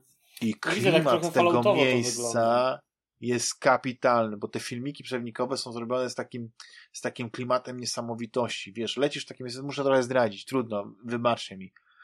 Ale tam mhm. jest jakieś miejsce, jak, wiesz, jakichś takich filmów science fiction, gdzie odkryty jest jakiś obiekt i ten obiekt jest taki jakiś taki dziwny trójkąt, no nie, też yy, tutaj nie chcę wchodzić w szczegóły, Przynajmniej tak to z oddali wygląda. I ty pojawiasz się w tym miejscu i to miejsce wygląda po prostu jak z jakiegoś, wiesz, nie wiem, jak, jak właśnie z tych Cthulhu opowieści, jakiś, jakiś, y, no, coś tak niesamowitego, no po prostu to wprowadzenie mnie tak wkręciło w ten klimat, że po prostu mhm. rzuciłem tego Battle Chasers Night War i, i grałem na tylko, że ja po prostu dopiero zacząłem dzisiaj grać, nie? Więc, y, więc nie mam nic więcej do powiedzenia, oprócz tego, że po prostu mnie strasznie zaskoczył klimat tej no to gry. myślę, że o tych grach że do jest, tego wrócimy tak, na, na że, kolejnym. Tak, że to jest świetne science fiction i to jest, to jest gra też przygodowa, więc przede wszystkim prawdopodobnie więcej tam jest y, znajdowania jakichś przedmiotów, używania w jakichś sytuacjach i tak dalej, niż, niż y, powiedzmy zarządzania postacią i tak dalej. Ale to są te, to tak wspomniałem, ale y, bo od czego zaczęliśmy rozmawiać? O, o, aha, bo był Steam Deck, był Switch. Dobra, wracamy do, do gier planszowych. E, więc e, tutaj po tym przydługawym e, segmencie poświęconym Deep Madness, to jednak wróćmy do twoich gier, które są jednak chyba bardziej interesujące. I powiedz, co tam ja jeszcze? Ja wiem, Deep Madness też wydaje się ciekawa, no, w ogóle Tylko mówię, no nie Czy jeszcze coś oprócz tego Descenta, bo tam jakoś, o... jakiś, jakiejś grze wspomniałeś oprócz tego Descenta, nie? Że coś tam jeszcze chyba zanadrzyma. Tak, jest jeszcze jedna gra, słuchaj, też na D, Destinies, którą kupiłem praktycznie równocześnie z Władcą Pierścieni jakby na fali właśnie trochę tego takiego znowu hura optymizmu w związku z tymi aplikacjami. Bo pomyślałem, że te aplikacje w tych grach to będzie mm, właśnie ten, to remedium na całe zło yy, w związku z tym właśnie z tym całym zarządzaniem, tym całym dziadostwem, nie? A jednocześnie tak naprawdę jest to jedyny gwarant tego, żeby fabuła była yy, frapująca, wciągająca, ciekawa, wiesz, i, i ciekawie opowiedziana. No więc Destiny to jest gra znowu mm, z figurkami, tylko te figurki to są w skali powiedzmy 15 mm, nie? Czyli takie malutkie. Takie mniej więcej połowę mniejsze niż, niż normalne. Tak, tak. To, to, to jest w bitewniakach Tak, to zazwyczaj jest 28, chociaż też pamiętaj, że zawsze jak masz tą, jest, jest Heroic 28, gdzie tak naprawdę te postaci mogą być jeszcze większe tak naprawdę w gruncie tak, rzeczy, nie? No tak. E, a w ogóle figurki w Destinysie to jest jeszcze więcej niż mówię 28, bo te modele są ogromne, łącznie z postaciami, e, wiesz, tych, tych, tych, nie? Ale dobra, zostawmy już tego Descenta. Wracając do tego, więc to są maluszki, ale tych figurek jest od groma, tych figurek jest ze 30 w sumie. Plus oczywiście, czy tam, czy, czy więcej nawet niż 30 parę. E, jest jeden badass, który jest normalnych rozmiarów, czyli on jest gigant po prostu, bo on jest tak, nie wiem, on ma z 10 centymetrów, nie? Więc on jest, podejrzewam, 10 razy prawie większy niż te maluchy. E, I ja słuchaj, też ambitnie podszedłem do, do zadania, pomyślałem, że też to pomaluję, tylko tu już stwierdziłem, że po, zrobię taki tabletop, ale w sumie wyszło lepiej niż tabletop, niż się spodziewałem. Nie zrobiłem już tak naprawdę highlighta takiego normalnego, tylko po prostu oblałem washem i już, nie? Jakbym zrobił highlighta, to by jeszcze lepiej to wyglądało, ale i tak wygląda super. I też to pomalowałem praktycznie w jeden dzień, słuchaj, te, te, te, te, wszystkie figurki. I to jest, słuchaj, gra też z aplikacją. Podobno do tego twojego Seven Continent, wydaje mi się, bo tutaj też masz takie kafelki terenu, których jest tam 60 parę, czy 70 prawie. Yy, I z nich się buduje planszę. I tą planszę się stopniowo odkrywa, jak się po niej tam chodzi. A chodzi się po tej planszy i kładzie się na tej planszy różne żetony, i później w aplikacji się je klika. I w ogóle ta gra jest super, bo jakby sama aplikacja ci mówi, kiedy się kończy twoja tura. Nawet nie musisz tego pilnować w ogóle. I gra jest tak naprawdę ultra narracyjna. W zasadzie to jest RPG przeniesiony na, na planszę, yy, taki paragrafowy, gdzie po prostu tylko fabuła tutaj jest stary, niesamowicie świetna moim zdaniem. I jest chyba pięć scenariuszy.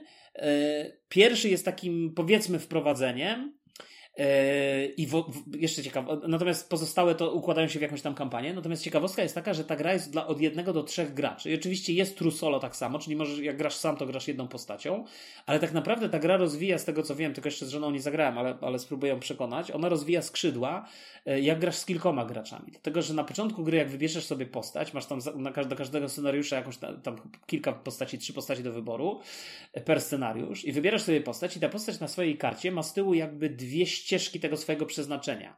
Nazwijmy naj, najogólniej dobrą i, i taką mniej dobrą, czyli nie wiem, w jednej ścieżce możesz kogoś ocalić, a w drugiej kogoś masz zabić. I wiesz, że ten ktoś jest zły, ale w gruncie rzeczy to jest twoja decyzja. I w toku gry chodzisz, w ogóle twórcy gry napisali, to zresztą Polacy zresztą, chyba Filip Miłuński wydaje mi się jest jednym z twórców e, i napisali, że ta gra jest inspirowana w ogóle tymi sandboxami, po których łazisz, możesz mieć questy poboczne i tak jest faktycznie, masz tu questy poboczne, oczywiście w mikroskali, nie? żeby się nie napalał, że tu będziesz łaził i nic tak, nie tak, robił. Tak. Jest taki tryb, słuchaj, gra, bo jak normalnie i teraz jak grasz z innymi graczami, to jakby to jest właśnie taka ciekawostka, taki twist tutaj w tej grze, że to nie jest kooperacyjna, ona jest semi-kooperacyjna, bo tak naprawdę chodzi o to, żeby wygrać.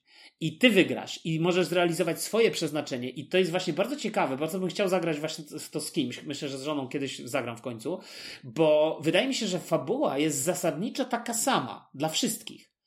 Ale jakby przez fakt, że grasz tą albo tą postacią, bo tam w tym pierwszym scenariuszu ja wybrałem, że gram takim łowczym, nie? I tam setting na początku jest taki, że tam kiedyś zabiłem jakiegoś gościa, to tam taki mały spoiler, nie?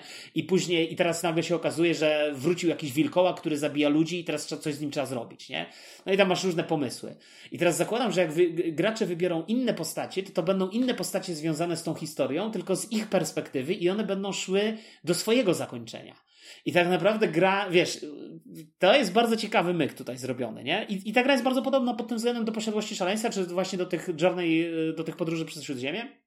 Że znowu kładziesz jakieś żetony, masz, nie wiem, masz jakiś tam kościół, możesz do niego wejść i tam masz jakieś akcje, które możesz zrobić. Możesz Oczywiście wszystkie przedmioty i rzeczy, które masz w grze są, yy, mają te QR-kody i je skanujesz do aplikacji i na przykład, nie wiem, jak tam masz jakieś testy, to możesz na przykład, masz tam wybór, że tam możesz na przykład walczyć, możesz walczyć, nie wiem, jakąś, albo możesz walczyć jakąś bronią, jeżeli masz, albo możesz wykonać jakiś test gołymi pięściami. Jak walczysz bronią, to po prostu skanujesz przedmiot, który masz i aplikacja już wszystko robi za ciebie, to znaczy ty oczywiście musisz wykonać rzuty i tak dalej. Bo tu też jest bardzo ciekawie zrobione. Na swojej karcie jakby postaci masz e, jakby te statystyki w formie takich torów, na których kładziesz w różnych miejscach żetoniki i teraz masz tam 12 pól i powiedzmy masz inteligencję, nie? I masz, ta inteligencja wynosi, czy, czy powiedzmy, nie wiem, to jest jakoś inaczej to się nazywa, nie? Albo, albo siłę, żeby, albo zręczność, tak?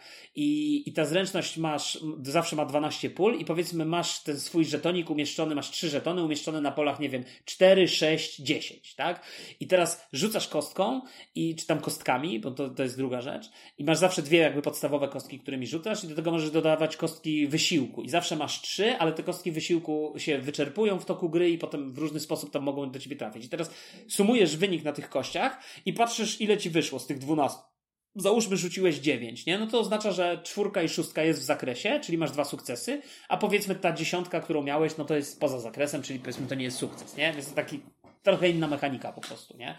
Trochę inaczej jest to skonstruowane ale gra jest naprawdę bardzo ciekawa. Na razie przyszedłem tylko ten jeden scenariusz stary, bo mówię, no ten Władca Pierścieni mi wziął z zaskoczenia, bo jak ja zacząłem w to grać z córką, to po prostu tak mnie wciągnęły te, nawet teraz jak o tym myślę, wiesz, tam masz taki scen, kurde, znowu o tym Władcy no. mówię, ale tam masz taki scenariusz, słuchaj, że, że właśnie, tak jak ci mówię, normalnie jak z, nawiązania do Władcy Pierścieni, w sensie, oczywiście to nie jest to samo, ale że też jesteś w gospodzie i musisz wytropić, akurat nie Aragorna, ale musisz wytropić tego szpiega, który tam się ukrywa, nie? I tam musisz przysłuchiwać, jest taki dedukcyjny.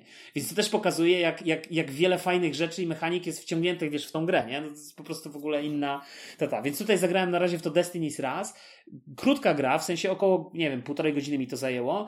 Jak grasz solo, to możesz wybrać, czy grasz w trybie E, tam, tam masz, masz, nie, pamiętam jak te tryby się nazywają, ale w każdym razie masz dwa tryby solo, bo masz jeden tryb taki normalny, tak jakbyś grał z innymi graczami, czyli masz określony limit tur, w którym musisz się zmieścić i teraz taka ciekawostka, że w toku różnych rzeczy, które robisz w grze, ten limit może się wydłużyć, nie? Możesz na przykład okazać się, że tak dobrze się tam przygotowujesz do pewnych rzeczy, że, że ci wzrasta ten limit dni.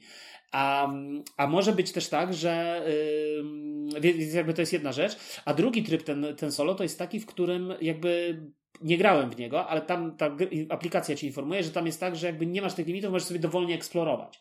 Czyli wtedy możesz sobie, wiesz, porobić te questy poboczne i te różne rzeczy, nie? Więc to też jest takie bardzo, bardzo ciekawe. Tu gorzej jest chyba z regrywalnością, bo wydaje mi się, że tutaj te twisty fabularne, jak już zagram jedną postacią, to już jakby to wszystko wiem, więc musiałbym teoretycznie zagrać inną postacią, żeby spróbować, wiesz, y, jakby zobaczyć, co jest, y, jak to inaczej jest ubrane. No a nie chcę zaczynać tej kampanii, bo tą kampanię myślę, chciałbym zagrać właśnie z kimś tak naprawdę, czyli podejrzewam z żoną. No, by było najlepiej. E, więc no, tak, no tak, ale tak. obawiam się, że moja żona nie gustuje niestety w takich grach przygodowych. Ona e, jakby jak, jak, jak teraz będziemy grali w najbliższym czasie, to raczej Ang to będzie gra, w którą będziemy cisnęli, bo to jest po prostu super. A to Destiny to, to kupiłeś e, po angielsku, tak? Rozumiem, że to jest wersja... Nie, kupiłem po polsku. Kupiłem po polsku, bo właśnie to jest też ciekawostka. To jest gra polskich twórców i o. chyba ten Lucky Duck zdaje się to wydał nawet, wiesz? Tak mi się wydaje. Tak teraz strzelam. Ten sam, który wydał tą twoją grę. No rozumiem, że po prostu oni... E, Chaha Games? Nie. A, nie, a nie, to ty mówisz Chaha Games. Nie, dobra, to jest Lucky Duck Games chyba to się nazywa, Destiny's właśnie. Tak, znaczy w ogóle Lucky Duck Games, teraz czekam, tak. um, bo ja w ogóle w, jest ten polski um, Kickstarter, wspieram to, nie wiem, czy kojarzysz. Mhm. Taką ten. I ten Lucky Duck Games, o ile się nie mylę, też e, wydaje polską edycję aż sobie no. Lucky, lucky. Znaczy wiesz, ja na pewno powiem, że ten, ten, ten Destiny jest Uśpieni Bogowie, przepraszam, Uśpieni Bogowie to jest, to jest gra, o której yy, yy, chciałem powiedzieć właśnie, że też Lucky Duck Games robi i też Uśpieni Bogowie to, to jest gra, która mogłaby ciebie zainteresować, nie czy widziałeś w ogóle jak, jak wygląda. Nie, w ogóle nie słyszałem, nie wiem, nie wiem. Nie wiem mocno, mocno yy, amerykano-trashowa, ale chyba jednak też przygodowa, bardzo ciekawa, nie? Ślicznie wygląda, wiesz, to jest, ja jestem, ja jestem wzrokowcem i pierwsza rzecz, którą zawsze przykuwa moją uwagę, jeśli chodzi o gry planszowe, to jest, to jest ten wygląd. Ale później już zaczynam się wkręcać, czytać o tej, o tej mechanice, no nie? Jeśli mechanika jest e, w grze, która powiedzmy yy, mnie tylko zaciekawiła wizualnie, jest interesująca, to już wtedy już, już się pojawia na radarze. No ale to tylko tak chciałem wspomnieć, yy, bo, bo to też tych uśpionych bogów wydaje Lucky e, Duck Games. To tak na marginesie. Znaczy wiesz co, tak, ja słyszałem o tej grze, yy, ale nie, nie, jakoś nie, nie zwróciła mojej uwagi, ale ja, ja, znaczy wiesz, no wiadomo, no ja też jestem wzrokowcem, ja też lubię jak jest wszystko ładnie wydane i tak dalej. Ale ty jednak jesteś takim wysmakowanym graczem, bo, bo doceniasz też yy, euro i to tak naprawdę doceniasz euro. A ja No znowu jestem euro. taki, No, że, ja, nie że do euro słuchaj, nie- nie- musisz mieć e, kompana, a najlepiej kilku, bo euro się sprawdzają właśnie w dużych grupach. Nie, nie, to jest niepotrzebna, yy, Tak? szkodliwa generalizacja, o której mówisz. Nie, nie, to absolutnie tak nie jest. To wszystko zależy od gry. To wszystko zależy od gry. No są, są znakomici. Teraz na przykład grałem, słuchaj, yy, jeśli już zacząłeś temat euro, nie chciałem o tej grze mówić, w sumie zapomniałem w ogóle, ale wyszła polska wersja, niedawno portal wydał Ark Nowa, to się nazywa. Budujemy zoo, tak naprawdę. A może mówiłem o tej grze? Już nie pamiętam. W każdym razie to jest gra, słuchaj, w którą zagrywałem się z żoną, tylko ona ma tą wadę, że jest bardzo długa. I my nie skończyliśmy tak naprawdę jeszcze żadnej partii. Yy, a graliśmy już chyba dwa czy trzy razy. I natomiast jest fantastyczna mechanika i kapitalnie odzwierciedla właśnie to poczucie budowania zoo, wiesz, tutaj wspierania natury. no, to wiesz, Ark. Nowa zdaje się jest chyba na, na pierwszym miejscu tych tre, trendujących gier właśnie w Board Game Games. To, to, to, jest, Możliwe. to, to jednak to jest hit. Możliwe, Mówimy o potężnym możliwe, hicie. Tak, tak, tak. Tylko, że to jest, to nie wiem, co z rok temu chyba wyszło, tylko teraz wyszła polska wersja tak naprawdę.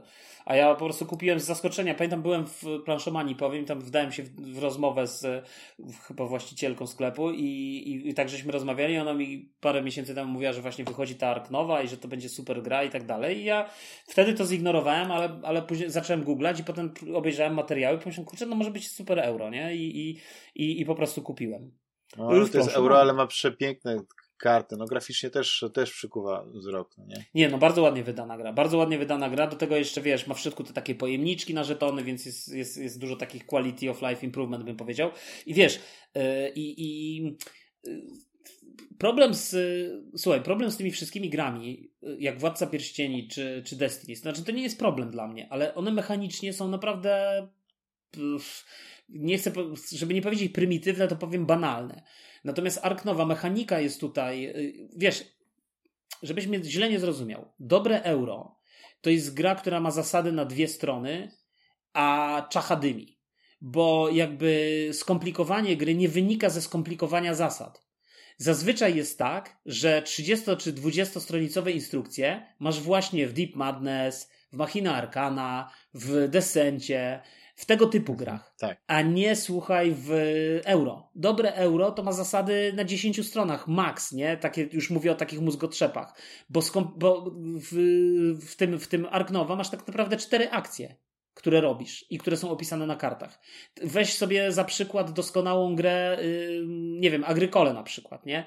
No to ja wiem, że te instrukcje wyglądają skery, przerażająco, że tak powiem, z, z, dla, dla przeciętnego zjadacza, zjadacza chleba, ale to jest nic w porównaniu z instrukcjami do tych wszystkich przygodówek, do Arkham Horror, Gry o Tron, do Gry o Tron to nie przygodówka akurat, zresztą Gra o Tron jest akurat bardziej euro niż, niż wszystkie inne gry, o których tutaj rozmawiamy, ale, ale, ale, ale chodzi o to, że, yy, że wiesz, że jakby dobre euro właśnie tym się charakteryzuje, że to skomplikowanie nie wynika z zasad, tylko właśnie bo wiesz, jak grasz pierwszy raz w Machina Arcana, to kartkujesz instrukcje, zamiast się zastanawiać nad ruchami, co zrobić, gdzie pójść i tak dalej, to ty każdy najmniejszy, każdą najmniejszą wątpliwość sprawdzasz w instrukcji, bo nie jesteś pewny, czy dobrze grasz, czy dobrze to rozkminiłeś, czy nie powinieneś tej karty wziąć, tu położyć, a może ja źle rozkładam teraz kartę ekwipunku i tak dalej, i tak dalej.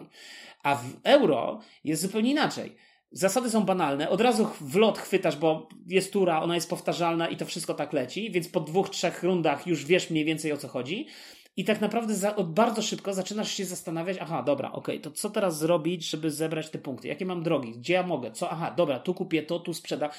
Jesteś w grze. Rozumiesz, jesteś w grze, optymalizujesz ruchy, myślisz co zrobić.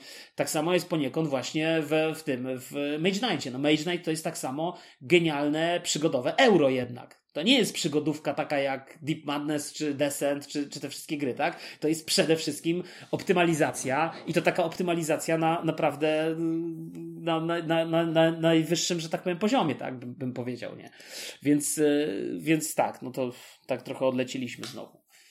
Destiny Nie, no cieszę się, to, to, jest, to jest odcinek czysto, czysto w planszówkowy. Cieszę Czysto się, że o grach, y, tak, nie, Tak. te gry, które graliśmy, to tak nie, nie, nie poświęcamy im za dużo miejsca, żeby nie przykryły, przyćmiły tego, tego jak, jak, e, jak ciężko będzie obciążony profil, e, portfel e, niejednego z naszych słuchaczy. Zapewne. Bo ja już, znaczy. Nie, ale, to, to, to, to jeszcze pięknie tak- wygląda Ark Nowa, to jest, to jest w ogóle jedna, ale zaciekawiłeś mnie tymi Destinies, Mhm. które faktycznie chyba pod tym właśnie tytułem po polsku wyszły. Ale słuchaj, i ta gra jest, tak, ta gra wyszła w ten sposób po polsku, co, co, też jest bardzo ciekawe, że, y, bo Destiny to jest w ogóle ten system, jest taki system kroniki zbrodni, właśnie takich gier, że tam z kimś gadasz, skanujesz te karty, masz jakieś odpowiedzi i tak dalej. Y, to jest, y, to jest coś takiego jak, pamiętasz, była taka gra Ignacego Trzewiczka, Detektyw, co się rozwiązywało taką sprawę. Nie wiem, czy ty pamiętasz, czy ty w to grałeś, czy ty to znasz? Coś nie. mogło mi się obić o uszy, ale tych gier typu detektyw to chyba trochę było, więc pewnie. Nie, nie, ale nie, nie, nie, nie. Takich jak detektyw to nie było, bo detektyw to jest gra, w której y, gracze jakby y, mają do rozwiązania sprawę, y, która ma tam chyba kilka rozdziałów, w sumie chyba powiedzmy tam cztery czy pięć spraw jest tak naprawdę. Masz talię specjalnych kart, które ci mówią o tym, co tam odkrywasz i tak dalej, tak jak w przygodówce, ale jakby zespół, jakby cały myk tej gry polega na tym, że to jest takie, taka fikcja, Y, opowiedziana trochę w rzeczywistości, w związku z tym tam są nawiązania do normalnego świata i teraz jeden gracz jest tym, który y, jest w ogóle cała aplikacja, cała database zrobiona, wiesz, taka jakby policyjna. To jest taka sprzed kilku mówi. lat y, gra, nie? Sprzed, przez czterech lat, tak? Tak, ale posłuchaj, właśnie no. jeszcze coś ciekawego chcę powiedzieć, bo, bo, to jest taka gra właśnie, w której masz, masz tą całą taką bazę danych, powiedzmy policyjną, jest specjalna strona przez portal zrobiona i ta, przez wydawnictwo portal, tak? I tam je, zakładasz swoje konto i jeden z graczy jest tym takim operatorem właśnie od tej, od tej aplikacji i tam wszystko sprawdza, te akta w środku w tej aplikacji. Reszta graczy, jeden na przykład może sprawdzać na Wikipedii, o, już wiadomo dla kogo to by była gra, więc jeden może Aha. sprawdzać, wiesz, bo, bo, chodzi o to, że możesz wykorzystywać także wiedzę, którą masz taką, wiesz, yy, taki common sense, nie? Który gdzieś tam no tak. jest, y, jest, jakby możesz ją, jakby każdy z nas ma, nie? Z historii czy z różnych rzeczy, nie? I waszym zadaniem jest jakby znowu, no, rozwikłanie tych, tych zagadek detektywistycznych, ale to nie jest taka gra jak, wiesz, jak, jak jakieś tam Cluedo czy coś, absolutnie. To jest, to jest, to jest absolutnie, można powiedzieć, yy, RPG, przeniesione do pudełka y, na zasadzie, okej, okay, dobra, to gramy teraz, że jesteśmy detektywami i rozwiązujemy zasadzkę detektywistyczną i siedzimy sobie po prostu w jakimś tam naszym war roomie i próbujemy to rozkminić, nie? I tam decydujemy, gdzie pojedziemy, z kim pogadamy, ten ktoś nam wrzuca tropy, te tropy są takie, tu sprawdzamy w tej, wiesz, bazie danych, ktoś inny tam sprawdza gdzie indziej, ktoś inny rysuje w ogóle całą mapę myśli naszą, nie? Na, na no właśnie widziałem, że jest ta siatka tych powiązań, Co? Y, niektórzy nawet y, ze sznurkami grają, tak? Z tablicą tak. krokową. No dokładnie, tak, stary, jak najbardziej, słuchaj, wiesz, to, to, to jest super. I, i ja, ja nie mam tego detektywa, bo ja znowu, ten detektyw wyszedł w takim trudnym czasie, jak, jak moja córka była mała, w związku z tym z żoną, jak mieliśmy czas, to raz żeśmy spróbowali i bardzo nam się podobało, ale w ogólnym rozrachunku stwierdziliśmy, że no nie mamy czasu po prostu na takie gry. Natomiast ja po prostu swego czasu od mojej żony dostałem w prezencie. Yy, taką inną iterację detektywa. Y, to się Aha. nazywa Wiedeński Łącznik. Czyli detektyw w czasach zimnej wojny, y, jesteście szpiegami, działacie gdzieś za żelazną kurtyną i wiesz, i normalnie w grze masz takie wielkie opasłe tomiszcze z aktami. Oczywiście też masz aplikację gdzieś tam wystawioną zarówno na telefonie albo na stronie, na komputerze przez portal, w którym możesz tam sprawdzać. I powiem szczerze, że to jest po prostu. Yy, ja w to jeszcze nie zagrałem, stary. Mam już tą od roku tak. tą grę i tak ciągle, bo tak zawsze chciałem z żoną w to zagrać, nie? Bo to taki prezent od niej, tak myślę, że z żoną zagram i tak dalej. Ale właśnie ona chyba ze mną nie zagra, więc ja po prostu któregoś dnia się zdecyduję i w końcu sam to, sam to zagram, bo mi się strasznie ten flaw podoba. Wiesz, że to jest ten zimna wojna, lata tam, nie wiem, 70. i wiesz, w ogóle żelazna kurtyna i tak dalej, nie? Wiesz, taka petarda. Natomiast wracając do Destinies. Yy, to jest też ciekawe, że ta polska wersja nie ma w ogóle dodatków po polsku, a wyszły już dwa duże dodatki do tej gry, które są dostępne po angielsku, ale nie są dostępne po polsku, nie? Ciekawe. Więc i, i polski twórca swoją drogą. Jeden, czy, czy w ogóle Może to jest kwestia tego, że e, wiesz, z czego to wynika. Prawdopodobnie Destiny, e, Destiny słabo się sprzedały w tej wersji polskiej i dlatego na przykład Galacta może. E, świeć Panie nad jej duszą. E, nie, chyba, że jeszcze istnieje. No, nie, Galakta istnieje. Przez... Galakta jest jak tak? najbardziej. Aha. Galakta bardzo dobrze sobie radzi, bo Galakta teraz był Galacticon chyba, oni mieli ten swój taki konwent. Tak, o. Widzisz, ja myślałem, że te właśnie inne te, te Asmodee slash Rebel przejęło większość tych gier od nich. To znaczy, oni wiesz, oni przejęli część tytułów od FFG, yy, jakby większość może w ten sposób. Bo FFG ale jest, nie jest własnością są, ale, ale na przykład yy, Arkham Horror LCG, polską wersję, dalej Galacta wydaje. Cały czas.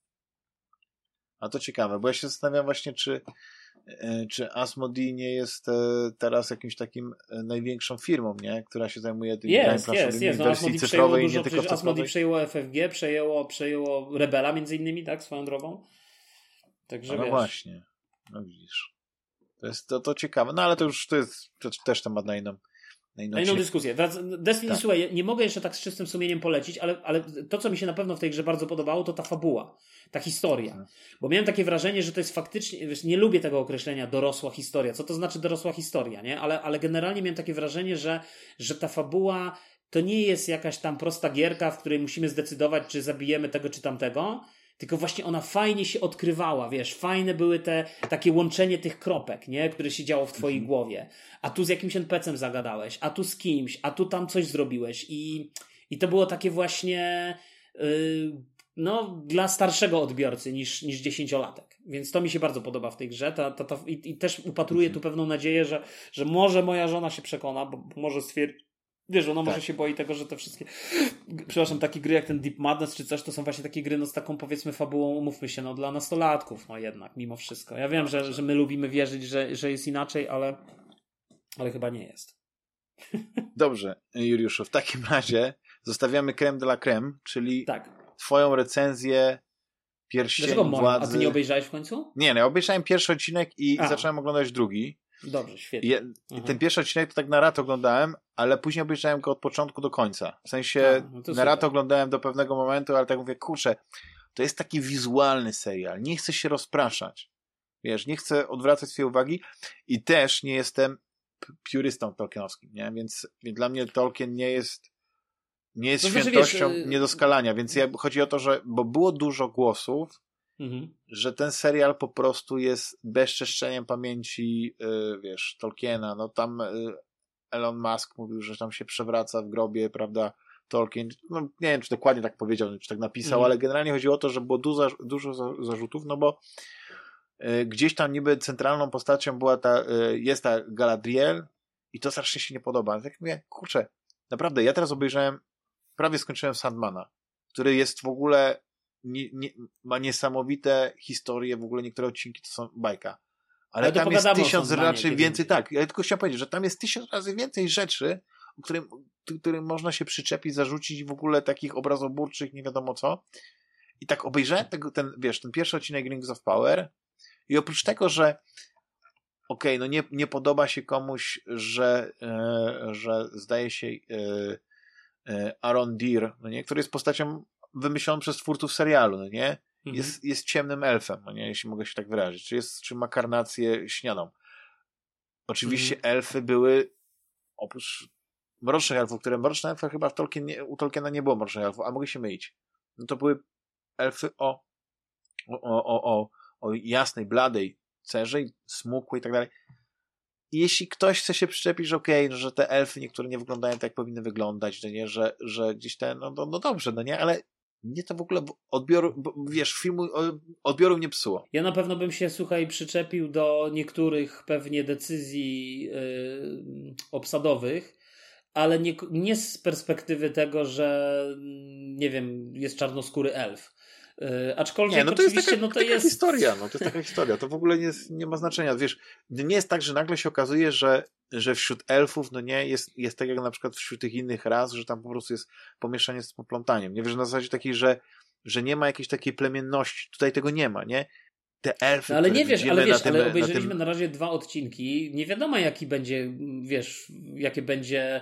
Może to będzie gdzieś tam nawiązanie. Znaczy, wiesz co, tam. I, tam znaczy ja, yy, nie sądzę to, oczywiście, to jest jakieś tam, wiesz, takie, znaczy, takie czcze gadanie, ale nie znaczy, wiem. Wiesz, to nie jest. To, te, te pierścienie władzy, ten The Rings of Power, ja nie sądzę, że twórcom przyświetlało, żeby to był kanon, który się łączy na przykład z Hobbitem i z, z, z Władcą Pierścieni, wiesz, trylogią e, Jacksona, nie? Więc, więc znaczy, ja myślę, że on się jakoś tam swoją... łączy, bo, bo, bo, bo wiesz, bo jednak będziemy oglądali historię, zakładam, że tym centralnym punktem jest jak doszło do pewnie wykucia tych y, właśnie tytułowych pierścieni, no, z, i, i które przecież nawet tak, jak się tylko, zaczyna Władca Pierścieni... Tylko, że to będzie serial, prawda, który będzie się... W, czy w literackim pierwowzorze, czy w filmie zaczyna się od tego wierszyka, tak, że tam siedem tam pierścieni dla tych, owych i innych, nie, dla krasnoludów, dla ludzi, każdy dostał i jeden pierścień został wykuty, później jest to dopowiedziane tak, oczywiście przez Saurona specjalnie, tam, żeby takiego, tymi tak. wszystkimi rządzić, nie.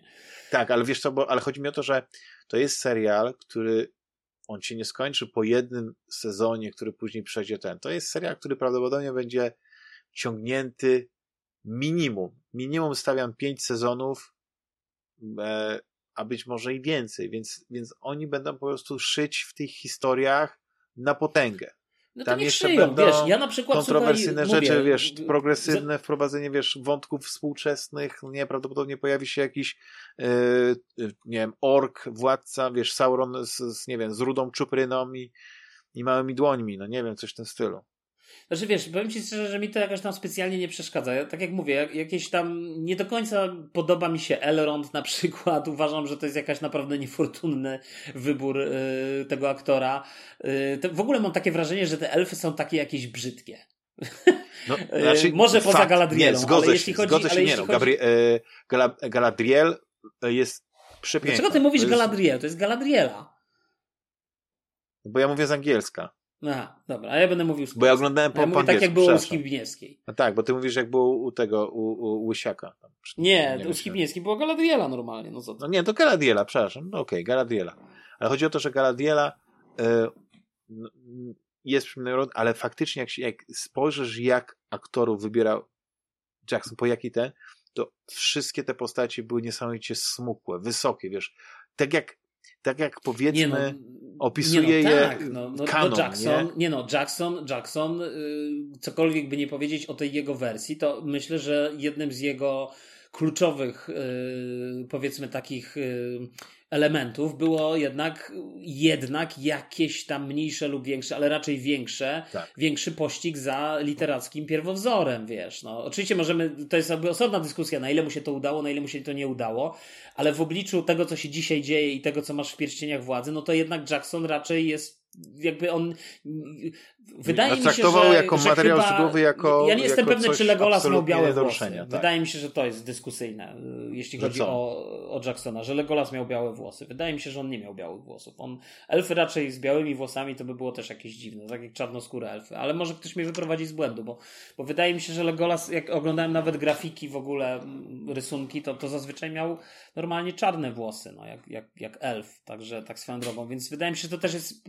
to może być jakieś tam delikatne odstępstwo od, od no tak. tego.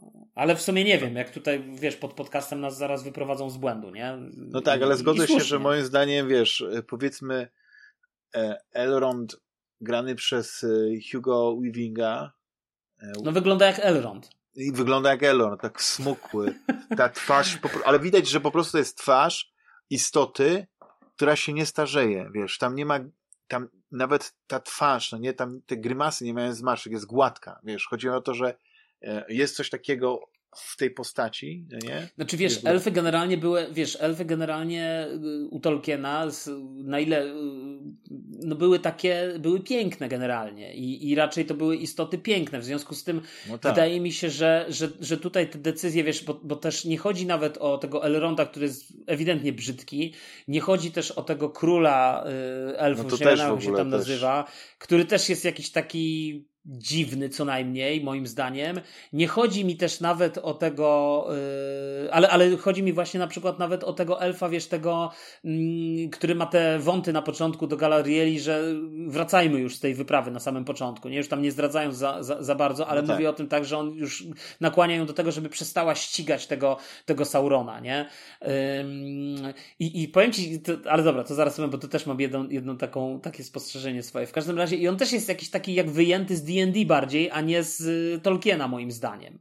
I, mhm. i wydaje mi się, że to jest. Y, no tylko właśnie pytanie, nie wiem, ile, ile, nie jakie wiem. prawa mają, mają yy, tak naprawdę w swojej interpretacji, wiesz, producenci tego serialu. Nie, no oczywiście mają do tego, wiesz, do tego prawo. Moim zdaniem też, powiem szczerze, ja mogę nad tym przejść do porządku dziennego, bo na pewno mi się to super oglądało.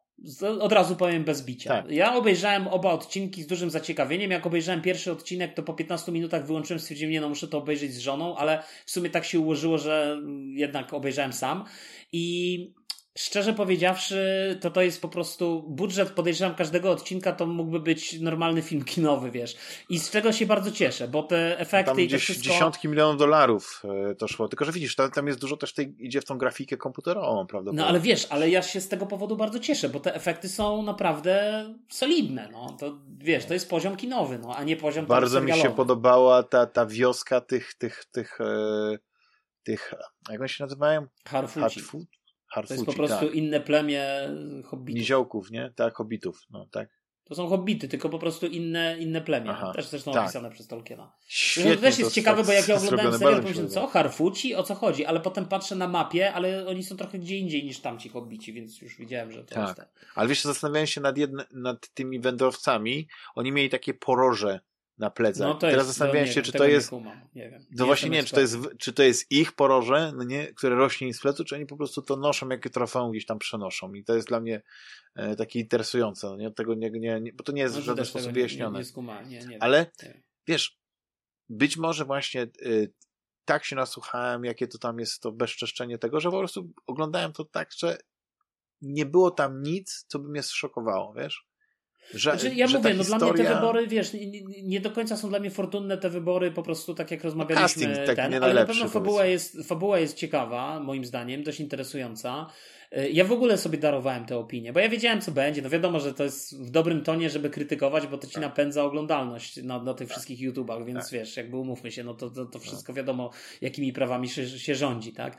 Natomiast ja sobie po prostu do tego podszedłem na luzie jako taką alternatywną, właśnie tak jak, wiesz, bo to jest tak jak... No tak, to jest alternatywna historia, gdzie jest dużo po prostu dopowiedziane, że tam y, być może niektóre rzeczy są wyssane z palca, niektóre są zaprzeczeniem tego, co było, ale generalnie po prostu materiał źródłowy to jest, to jest spis jakichś faktów, których się nie da normalnie czytać, bo jeśli oni powiedzmy korzystali, nie wiem, z Silmarionu, czy, czy jakiejś takiej innej książki, e, czy jakichś innych ukrytych zapisków w szufladzie Tolkiena, to wątpię, żeby tam była nie wiem, gotowa powieść, która wprowadzała Y, znaczy opisywała całą tą historię w jakiś taki fabularny Nie, no nie ma czegoś, to, to jest jakby no fabuła i, i, ta opowieść, te postacie, to jest wszystko wymyślone, ale to jakby ja nie mam z tym problemu, bo to jest po prostu, to, to tak jak wiesz, sesje RPG w świecie Tolkiena, tak? Czy, czy w świecie Śródziemia, no one są też fikcją kompletną, one, tak. one nie, więc, więc zakładam, wiesz, to nie jest tak jak na przykład z Wiedźminem, gdzie mieli pięć ksiąg i oni tam po prostu Dokładnie, to jest dokładnie to samo, co masz zrobione z Wiedźminem. Y, I, I jakby wiesz, przecież w ogóle Wiedźmin growy tak samo się zaczyna tak naprawdę tam, gdzie się kończy właśnie Wiedźmin tak. literacki, tak. że tak powiem. I jakby cała fabuła i historia jest wszystko wymyślone na potrzeby gry. W tak. związku z tym, oczywiście. Ale, ale jest... jest, ale wiesz co, ale growy Wiedźmin trzeci jest na tyle genialny, że on niby kończy się tam, gdzie się, znaczy zaczyna się tam, gdzie się kończył, ale niektóre wątki są w bardzo ciekawy sposób w inny sposób, ale przez to, że to jest kontynuacja i jakby e, nie no, ale wiesz, ja myślałem o tym, ja myślałem wręcz o pierwszym Wiedźminie, wiesz, ja myślałem o pierwszym Aha. Wiedźminie, który tak, wyszedł, tak, tak, tak. E, wiesz, A, tak, jako, tak, jako tak, takim. No tak, tak. E, Natomiast, i, który był ewidentnie tak, natomiast wiesz, być, tylko wydaje mi się, że twórcy Wiedźmina po prostu z dużo, na pewno z dużo większym, yy, że tak powiem, z dużo większą estymą i, i taką wrażliwością podeszli do tego tak. literackiego pierwowzoru i jakby im nie zależało na tym, żeby nagle z białego wilka zrobić yy, zielonego wilka i jeszcze, żeby miał czarną skórę na przykład, nie? Yy, tylko, tylko, więc, więc wydaje mi się, że tutaj to, to jest coś, co może być znaczy, gdzieś tam Pierwsza rażące. wersja być może taka była, bo, bo, bo, bo pierwsza wersja Wiedźmina miała bohatera, który nie był Geraltem. Więc e, dopiero no później. No więc, no, ale to jest e, jeszcze coś innego, nie? To jest wrócili do, do tej postaci. No, tak, tak, tak. tak. Natomiast, nie, natomiast ja myślę, że wiesz, ja myślę, że słuchaj. Yy, yy, to, mnie, to, mnie to razi po prostu z innego powodu. Mnie to nie razi z tego powodu niezgodności, yy, znaczy w ogóle mnie to nie razi, ale powiedzmy, jeżeli by mnie miało to razić, to raczej nie z tego powodu, że, yy, że wiesz, że, że powiedzmy jest elf czarnoskóry.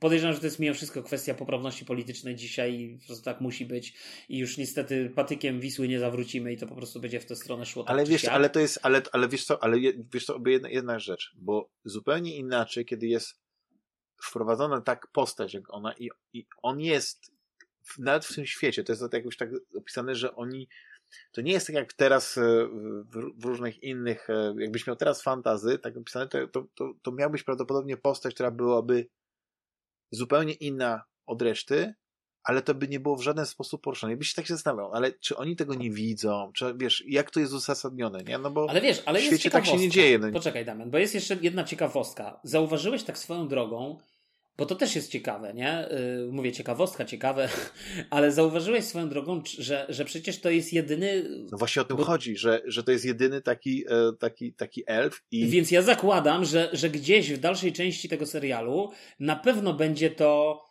w ten czy inny sposób yy, gdzieś tam będzie. No tam bo, już bo to było jakoś tak zasugerowane, no nie?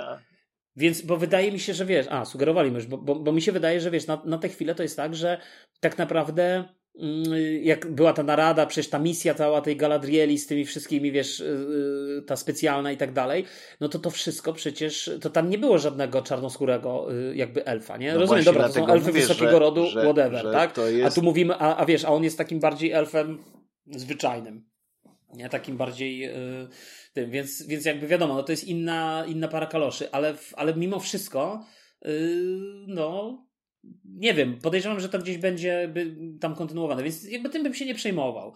Na razie powiem szczerze, obejrzałem chyba jeden jakiś tam fragment, jak ktoś tam zaczął na YouTubie detalicznie opisywać ten serial, że na początku się zaczyna, że ona puszcza tą łódkę i potem są takie banialuki, że rzuca kamień i coś, ale i jak oczywiście ten ktoś to opowiadał na YouTubie, to sobie pomyślałem, no rzeczywiście jakaś bzdura, ale potem włączyłem serial i obejrzałem ten dialog w całości, to miałem zupełnie inne wrażenie. Nie miałem wrażenia tego, że to jest jakaś totalna nie wiem, dziadostwo jakieś, tak? Tylko to jest jakoś tam tak. pomyślane, jest jakoś tam opowiedziane i o, nawet w tej scenie to mnie bardziej raził chyba ten uśmiech te, tego jej brata, który wygląda po prostu jak wyjęty z okładki jakiegoś amerykańskiego filmu z lat 70., niż wiesz, niż, niż powiedzmy jakiś gład, ładny, gładki elf. No ale znowu, no to są te wybory ten, ale one mi nie przeszkadzają w ogólnym rozrachunku, jakby wiesz. No tak, ale bym powiedział, że właśnie to, to, to, to jest to może cię tak zaskakiwać, jak, jak to, że e, według ciebie Legolas nie powinien mieć białych włosów, ale się okazuje, że prawdopodobnie te, te, te leśne elfy, e, Sylvian Elves, jak teraz sobie googluję, no. to, to, to miały jasne włosy, no nie? Więc prawdopodobnie to, to może być, wiesz, w świecie Ale nie, mi nie chodzi, mi nie chodzi, mi nie chodzi o są to, jakieś, wiesz, mi nie, słuchaj, tylko mi nie chodzi nawet, więc... mi nie chodzi nawet o, wiesz, o leśne elfy, tylko wydaje mi, ja próbowałem to znaleźć, nawet szukałem na jakiejś śródziemie wiki, ale nie jestem pewny, czy Tolkien pisał o tym, że Legolas ma białe włosy, że, że tak naprawdę on chyba tego nie napisał nigdzie, że, że to też jest jakiś tam wybór, nie? No ale jeśli nie napisał, nie to znaczy, że już można wtedy dodać, nie? Wiesz, ja bym, ja bym powiedział tak, że Y, tu, tutaj bym się po prostu nie doszukiwał jakiegoś problemu, wiesz, w tym stylu. Ale, ale ja się nie doszukuję, nie. nie no dobrze, ale co, co, y, jak, jak ci się w ogóle podoba ten pierwszy odcinek? Wiesz, bo, a chyba, że widziałeś dwa. Widziałem oba. Bo ja, tak, bo, bo ten pierwszy odcinek się kończy w taki bardzo ciekawy yy, Ale ty drugi, momencie. Ty, ty drugi odcinek obejrzałeś cały, czy dopiero zacząłeś? Dopiero zacząłem. Dopiero zacząłem i, i właśnie mnie bardzo ciekawi, tylko rzeczywiście też prawdopodobnie coś więcej wiadomo o tej enigmatycznej postaci. I, i, i też yy, w ogóle No nie, właśnie nic nie wiadomo to... dalej. Ja, ja zacząłem tak. obstawiać, czy to nie jest jakiś Gandalf może, ale wcale bym się nie zdziwił. Wiesz to, ale wiesz to, to jest jedna jeszcze rzecz, która e, która jest w, e, w, czy w, w, literaturze, czy w komiksach, czy w książkach dla mnie problematyczne, jak odczucie upływu czasu, kiedy na przykład te postacie, no nie, to mówią o czym, że wiesz, to się wydarzyło tam tysiące lat temu, setki lat temu i tak dalej. Jakby nie czujesz tego upływu czasu, to jest jakoś opisane, nie? Bo ta wojna z tymi orkami, wiesz, tego poko e, e pokonania znaczy, to było Saurona, słabe, wiesz, tam, tam była jedna słaba rzecz tak na początku. Przeskoczyło, tak wiesz, nie czujesz, że coś się zmieniło, no nie? To tak po prostu było kiedyś i od tych tysięcy lat ta, ta Galadriela, no nie, no, to są elfy, zemsty. To są nieśmiertelne, to wiesz. No właśnie, ale chodzi mi o to, że, że to tak jakby no i tak nie znudziło jej się przez tysiąc lat, wiesz? Nie, nie ja do tego tak. ja nie mam z tym problemu. Powiem ci szczerze. Ja nie mam z tym problemu. Dla mnie to jest, to jest wszystko yy, na razie w duchu tolkienowskim, w sensie, znaczy, wiesz, że, to, że, że ja się dziwię, że, to że przez tysiąc lat i to zło się, elfy to zło się gdzieś nie... i, i, i wstanie, że tak powiem. Znaczy nie, chodzi mi o to, że przez tysiąc lat ludzie, wiesz, tak jakby yy, zobacz ile się wydarzyło powiedzmy przez dwa tysiące lat, nie? Naszej cywilizacji.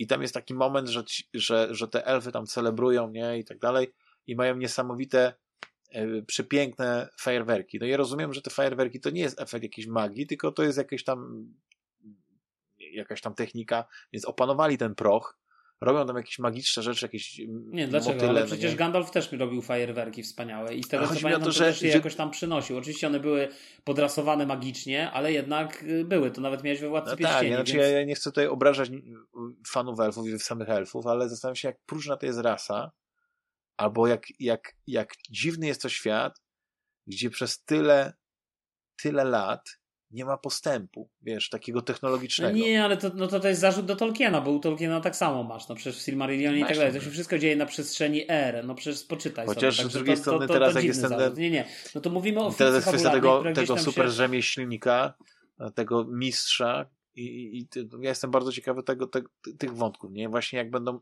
tworzyć te pierścienie, jak będzie to wszystko wyglądało. No na pewno, to jest, to jest ciekawe. Czyli no, to, właściwie wiesz, clue, ja nie? Bo tam jest tych, tych kilka wątków, nie?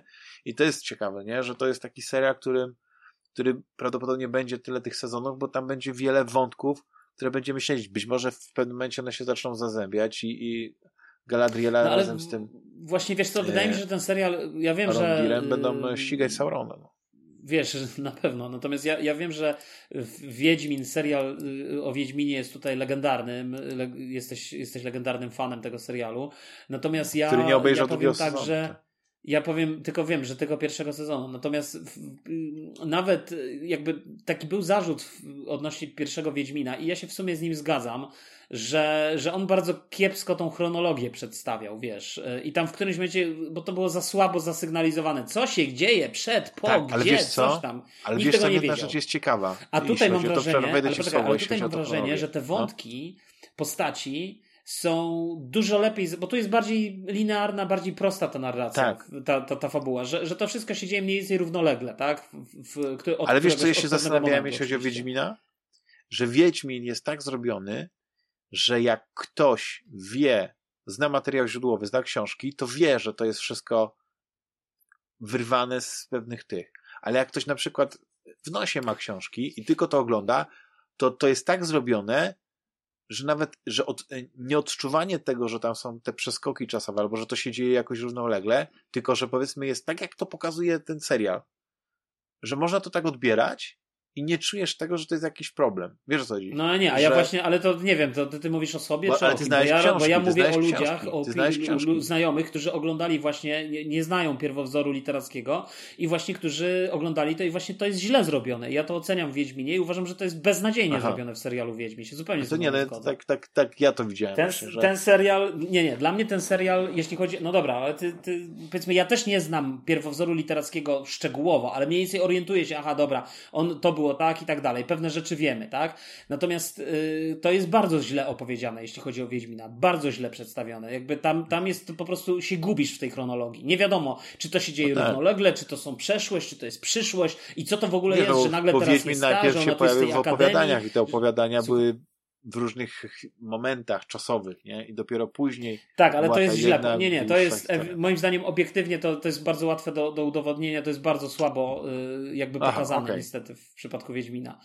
No tak, no bo tam nie masz powiedzianego, że to się dzieje tu, to się dzieje tam, tylko to jest wszystko wrzucone jeden po drugim, a tak naprawdę wiemy doskonale, znając pierwowzór literacki, wiemy doskonale, że wszystkie te wydarzenia są ze sobą porozrzucane w czasie.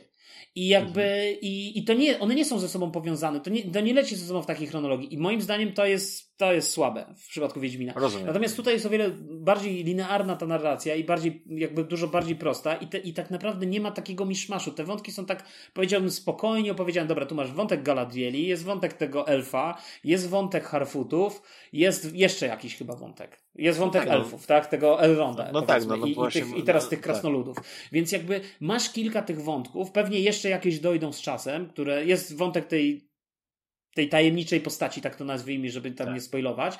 Więc jakby mm, i, i, i, myślę, że to jest na tyle fajnie opowiedziane, że powiedzmy, ty wiesz, że aha, dobra, to się mniej więcej teraz dzieje i okej. Okay.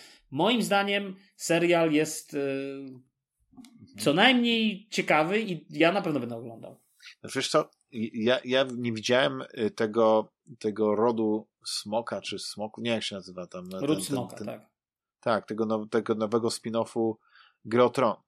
Ale Gry o Tron, te pierwsze E, te pierwsze sezony to były niesamowite takie intrygi też polityczne. Wiesz, no ale to, to jest zupełnie co coś... innego. Nie no, no właśnie to, to, to jest a tutaj, tak a tutaj nie ma tego, wiesz... różnicy między Władcą, Władcą Pierścieni to jest po prostu high fantasy, a tak. Gra o Tron to jest po prostu to jest takie, bym powiedział, low fantasy. To jest po prostu tak. śmierdzące średniowiecze ze smokami.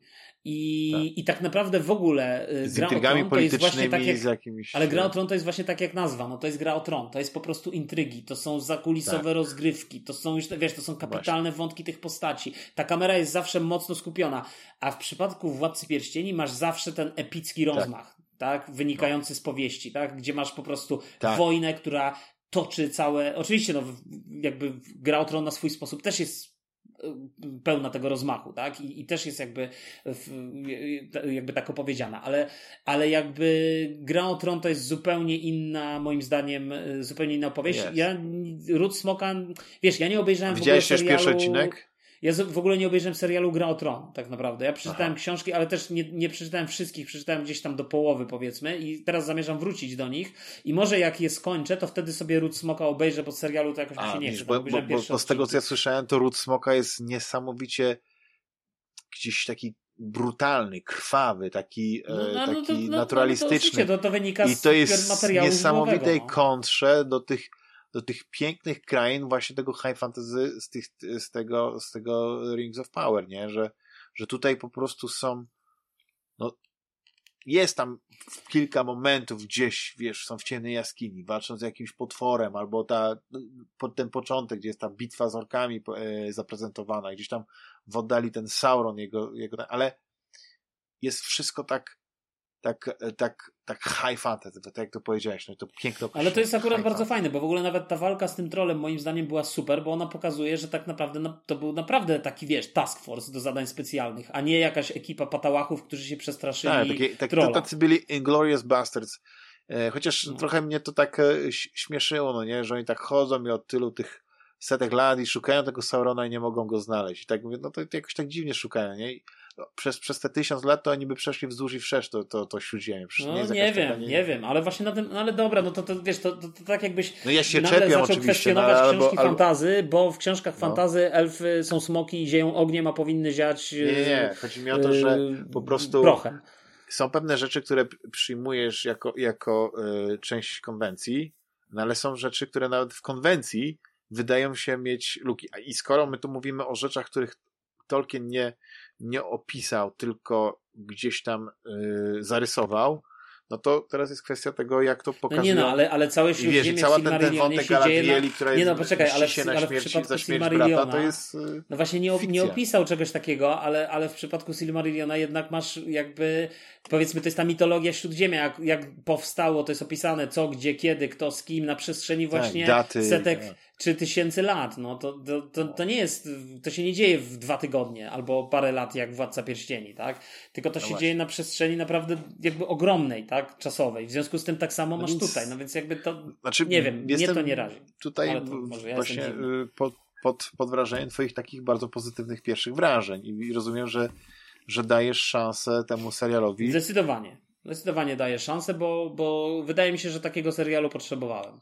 W, tak? Wiesz, Aha. tak, no bo wiesz, ja, na to ja, całe ja, słuchaj, to co mi się bardzo tutaj podoba, właśnie podoba mi się ten budżet, który widać, bo ja obejrzałem sześć, obejrzałem pięć z sześciu odcinków całej zresztą serii tej Miss Marvel i mówiłem, że mi się nie podobał, znaczy pierwszy odcinek mi się nawet podobał, ale później jakby, wiesz, rozczarowało mnie, rozczarowały mnie te zmiany, wiesz, w stosunku do komiksu i, i te zmiany szczególnie związane z jej mocami, że, że ta walka taka jest, wiesz, że to różowe, różowe coś jej wychodzi, wiesz, kryształki i ona sobie je buduje i to w ogóle tak nie wygląda, biednie to wygląda po prostu, nie? Tak. A gdzie, gdzie w komiksie ona, wiesz, powiększały jej się ręce, sama się mogła powiększyć, mogła się zmniejszyć, wiesz, mogła zamienić się po prostu w taką tyci-tyci, więc wiesz, takie połączenie trochę Antmana z jednej strony, tak? Ale jej ciało było takie, że mogła, wiesz, się zamieniać w te, w te jak guma być, nie? Wydłużać i tak dalej. I jakby tego w ogóle nie ma w tej, w tym serialu, nie? I jakby dla mnie to było mega rozczarowanie. Trochę lepiej, bo nie wiem, czy obejrzałeś pierwszy odcinek, obejrzałem She-Hulk i, i trochę bardziej mi się podoba, bo przynajmniej się naparzają i są jakieś, wiesz, y, jest jakaś walka, jest, coś tam się dzieje, są jacyś super bohaterowie, a nie taka bieda jak w tej Miss Marvel, nie? Znaczy wiesz co, e... dla mnie She-Hulk to jest też taka biega, bo to e, gdyby, gdyby, e, nie wiem, ten serial powstał tak 20 lat wcześniej, to by był sitcom. Bo to 20-minutowe odcinki, gdzieś tam jakiś taki wątek. Ale dla mnie to, okay, że całe, całe to spłycenie y, całego tego treningu i tego, w jaki sposób no ona się stała tą, tak, tą She-Hulk, no to jest, wiesz, ona automatycznie jest absolutnie najlepszą możliwą wersją e, wiesz, po, Halka, tak? Nie dość, że jest inteligentna, e, sprytna, właściwie ma tą samą siłę, nie ma tej postury takiej krępej, no nie więc może ale praktycznie wiesz, w chodzić, ale zobacz, w jeździć windą. W takim... No. Tak, tak? Nie, nie, to ja, ja mogę mieć taki dłuższy rant, mogę mieć na ten temat, no ale... Bo, bo ja, chcę, ja chcę tylko powiedzieć, że w nawiązaniu, znowu teraz taką chciałem zrobić taki wtręt, że w nawiązaniu, wiesz, do, do, do Władcy Pierścieni, jakby to, co w przypadku Marvela jest na porządku dziennym, czyli i, w, i tak samo tych DC, tych wszystkich komiksów, czyli wiesz, przewracanie tego uniwersum od lewa do prawa, góra, dół, wywracanie tego raz w te, raz we w te, no to to jest czymś, jakby w przypadku właśnie komiksów przychodzimy na tym do porządku dziennego, nie? No przecież masz te różne wersje tych samych opowieści, yy, tak, wiesz, tak, tak. co chwila nowe origin jeden kanon, jest jakiś kanon, taki, powiedzmy, jakiejś tam serii, tak. Jakby nikt się nie martwi tym materiałem źródłowym, a tutaj tak naprawdę w zasadzie masz to samo, czyli wzięcie po prostu pewnego settingu i zrobienie zupełnie nowej historii, trochę czasem bardziej wiernie, czasem mniej wiernie w stosunku do tego, wiesz, literackiego pierwowzoru. no tak, ale to też jest kwestia nie? tego, wiesz, tej wagi, wagi znaczenia Tolkiena i jego dzieła w, w kulturze, do znaczenia dzieła na przykład tego, nawet jeśli by to były fantastyczne komiksy o She-Hulk czy o tym, zresztą w ogóle She-Hulk z odcinka na odcinek, to mi się wydaje, że im mniej pieniędzy wydają na na, no na grafikę komputerową, bo ten CGI tej, tej, tej e, She-Hulk, to niekiedy ona nie, mhm. jest, nie jest w tej postaci tej, tej Giant, tylko właśnie w postaci zielonej, jest coraz, coraz słabszy. Ten, ten garnitur jakoś tak śmiesznie się faluje. Wiesz, to po prostu widzisz, że jest jakby coraz słabiej pod tym względem. Znaczy ja obejrzałem tylko nie... pierwszy odcinek, wiesz. Także A, to ty jeszcze nie, nie widziałeś, no to tam się jeszcze nie rozkręciłeś, bo żona już jest, wiesz, prawniczką, która, e, która Zastanawiałem się, kto to był na koniec formie... pierwszego odcinka, kto przez tą ścianę wyleciał. Co to był za wilan, ale nie wiem. A to była taka zupełnie nieznacząca jakaś postać, tylko po to, żeby ona mogła jakby się striggerować, żeby być tą She-Hulk i żeby wszyscy zobaczyli, że ona jest tą She-Hulk i później no, jakby pewno, no, kolejne tak, tak. odcinki to są o tym, że ona jest że tam nie ma żadnego takiej tajemnicy, nie wiem, czy taka Hulk też, wiesz, wszyscy, czy, czy nie, nie widzieli, że to jest Bruce Banner, to jest e, Hulkiem, to była jakaś tajemnica, może nie, ale generalnie tutaj to jest wykorzystane na tej zasadzie, że firma prawnicza ją zatrudnia, żeby ona była e, adwokatką właśnie tych wszystkich czy superłotów, czy superbohaterów, ale związanych właśnie z tymi super sprawami. I to jest to jest mhm. okej, okay, to jest jakiś tak wątek, ale powiem ci tak, że oglądasz te odcinki i one nic nie wnoszą, wiesz, to, to, jest tylko taki pretekst. To jest tak jak, tak jak te wszystkie Boba Fetty i, i, i e, e, Mandaloriany, nie? Że, że po prostu musieli no coś jest, zrobić. To jest, i... Bo to jest tak samo, tak, to jest tak jak rozmawialiśmy parę podcastów temu. To, to jest po prostu, to są te przysłowiowe kasety VHS, które po prostu się wypożyczało to, co było w wypożyczalni i oglądało się to, co było, a nie tak naprawdę to, co się chciało oglądać, tak? Po prostu się szło do wypożyczalni i się wypożyczało i się brało. Ale teraz jest wybór. I, teraz i tak jest samo masz, po prostu... wiesz, tylko wiesz, e, ja, ja, ja wiem, że teraz niby nie mam zamiaru nikomu psuć tak oglądania bo... She-Hulk, bo, bo może się komuś spodobać, nie? Właśnie to jest też piękne, że czy ty obejrzysz ten She-Hulk, czy nie, to wiesz, dla Disneya to nie ma znaczenia większego, nie? Bo oni mają jeszcze kilka innych rzeczy na tej platformie, które cię zainteresują, więc i tak będziesz płacił ten abonament, nie? Tam jest mnóstwo e, wspaniałych filmów, wspaniałych e, no, jest masz. filmów animowanych dla, dla, dla dzieci, no wiesz, są, są filmy lepsze, gorsze, ale po prostu wiesz, masz coś ciekawe, masz jest na Prime, chyba jako serial, tak jak zauważyłem, ale jest film, masz, który jest na Disneyu, przynajmniej w, Ale serial jest na Disneyu tak samo. A to widzisz, to ja w, moim, w moim Disneyu nie ma, nie ma serialu e, Masz. I to, no to jest, ciekawe. To jest. Nie, nie, ja na Disneyu oglądam serial Masz i, i serial jest yy, fenomenalny. No ale to już wiadomo, klasyka. Więc mhm, być może teraz jest czas, żebyśmy zakończyli odcinek. Może tak, Czyli bo długo gadamy. Tak, długo gadamy. Widzicie, Tolkien nie przewraca się w, głowie, e, w grobie, bo jednak Juliuszowi się podoba. E, przecież już jest jednym z największych fanów Tolkiena. Choć nie przeczytał o... trylogii. Wśród tych, którzy nie przeczytali trylogii. tak, zdecydowanie. Dzięki to znaczy czytałem, za... ale nie tak? przeczytałem tak? całej do końca nigdy.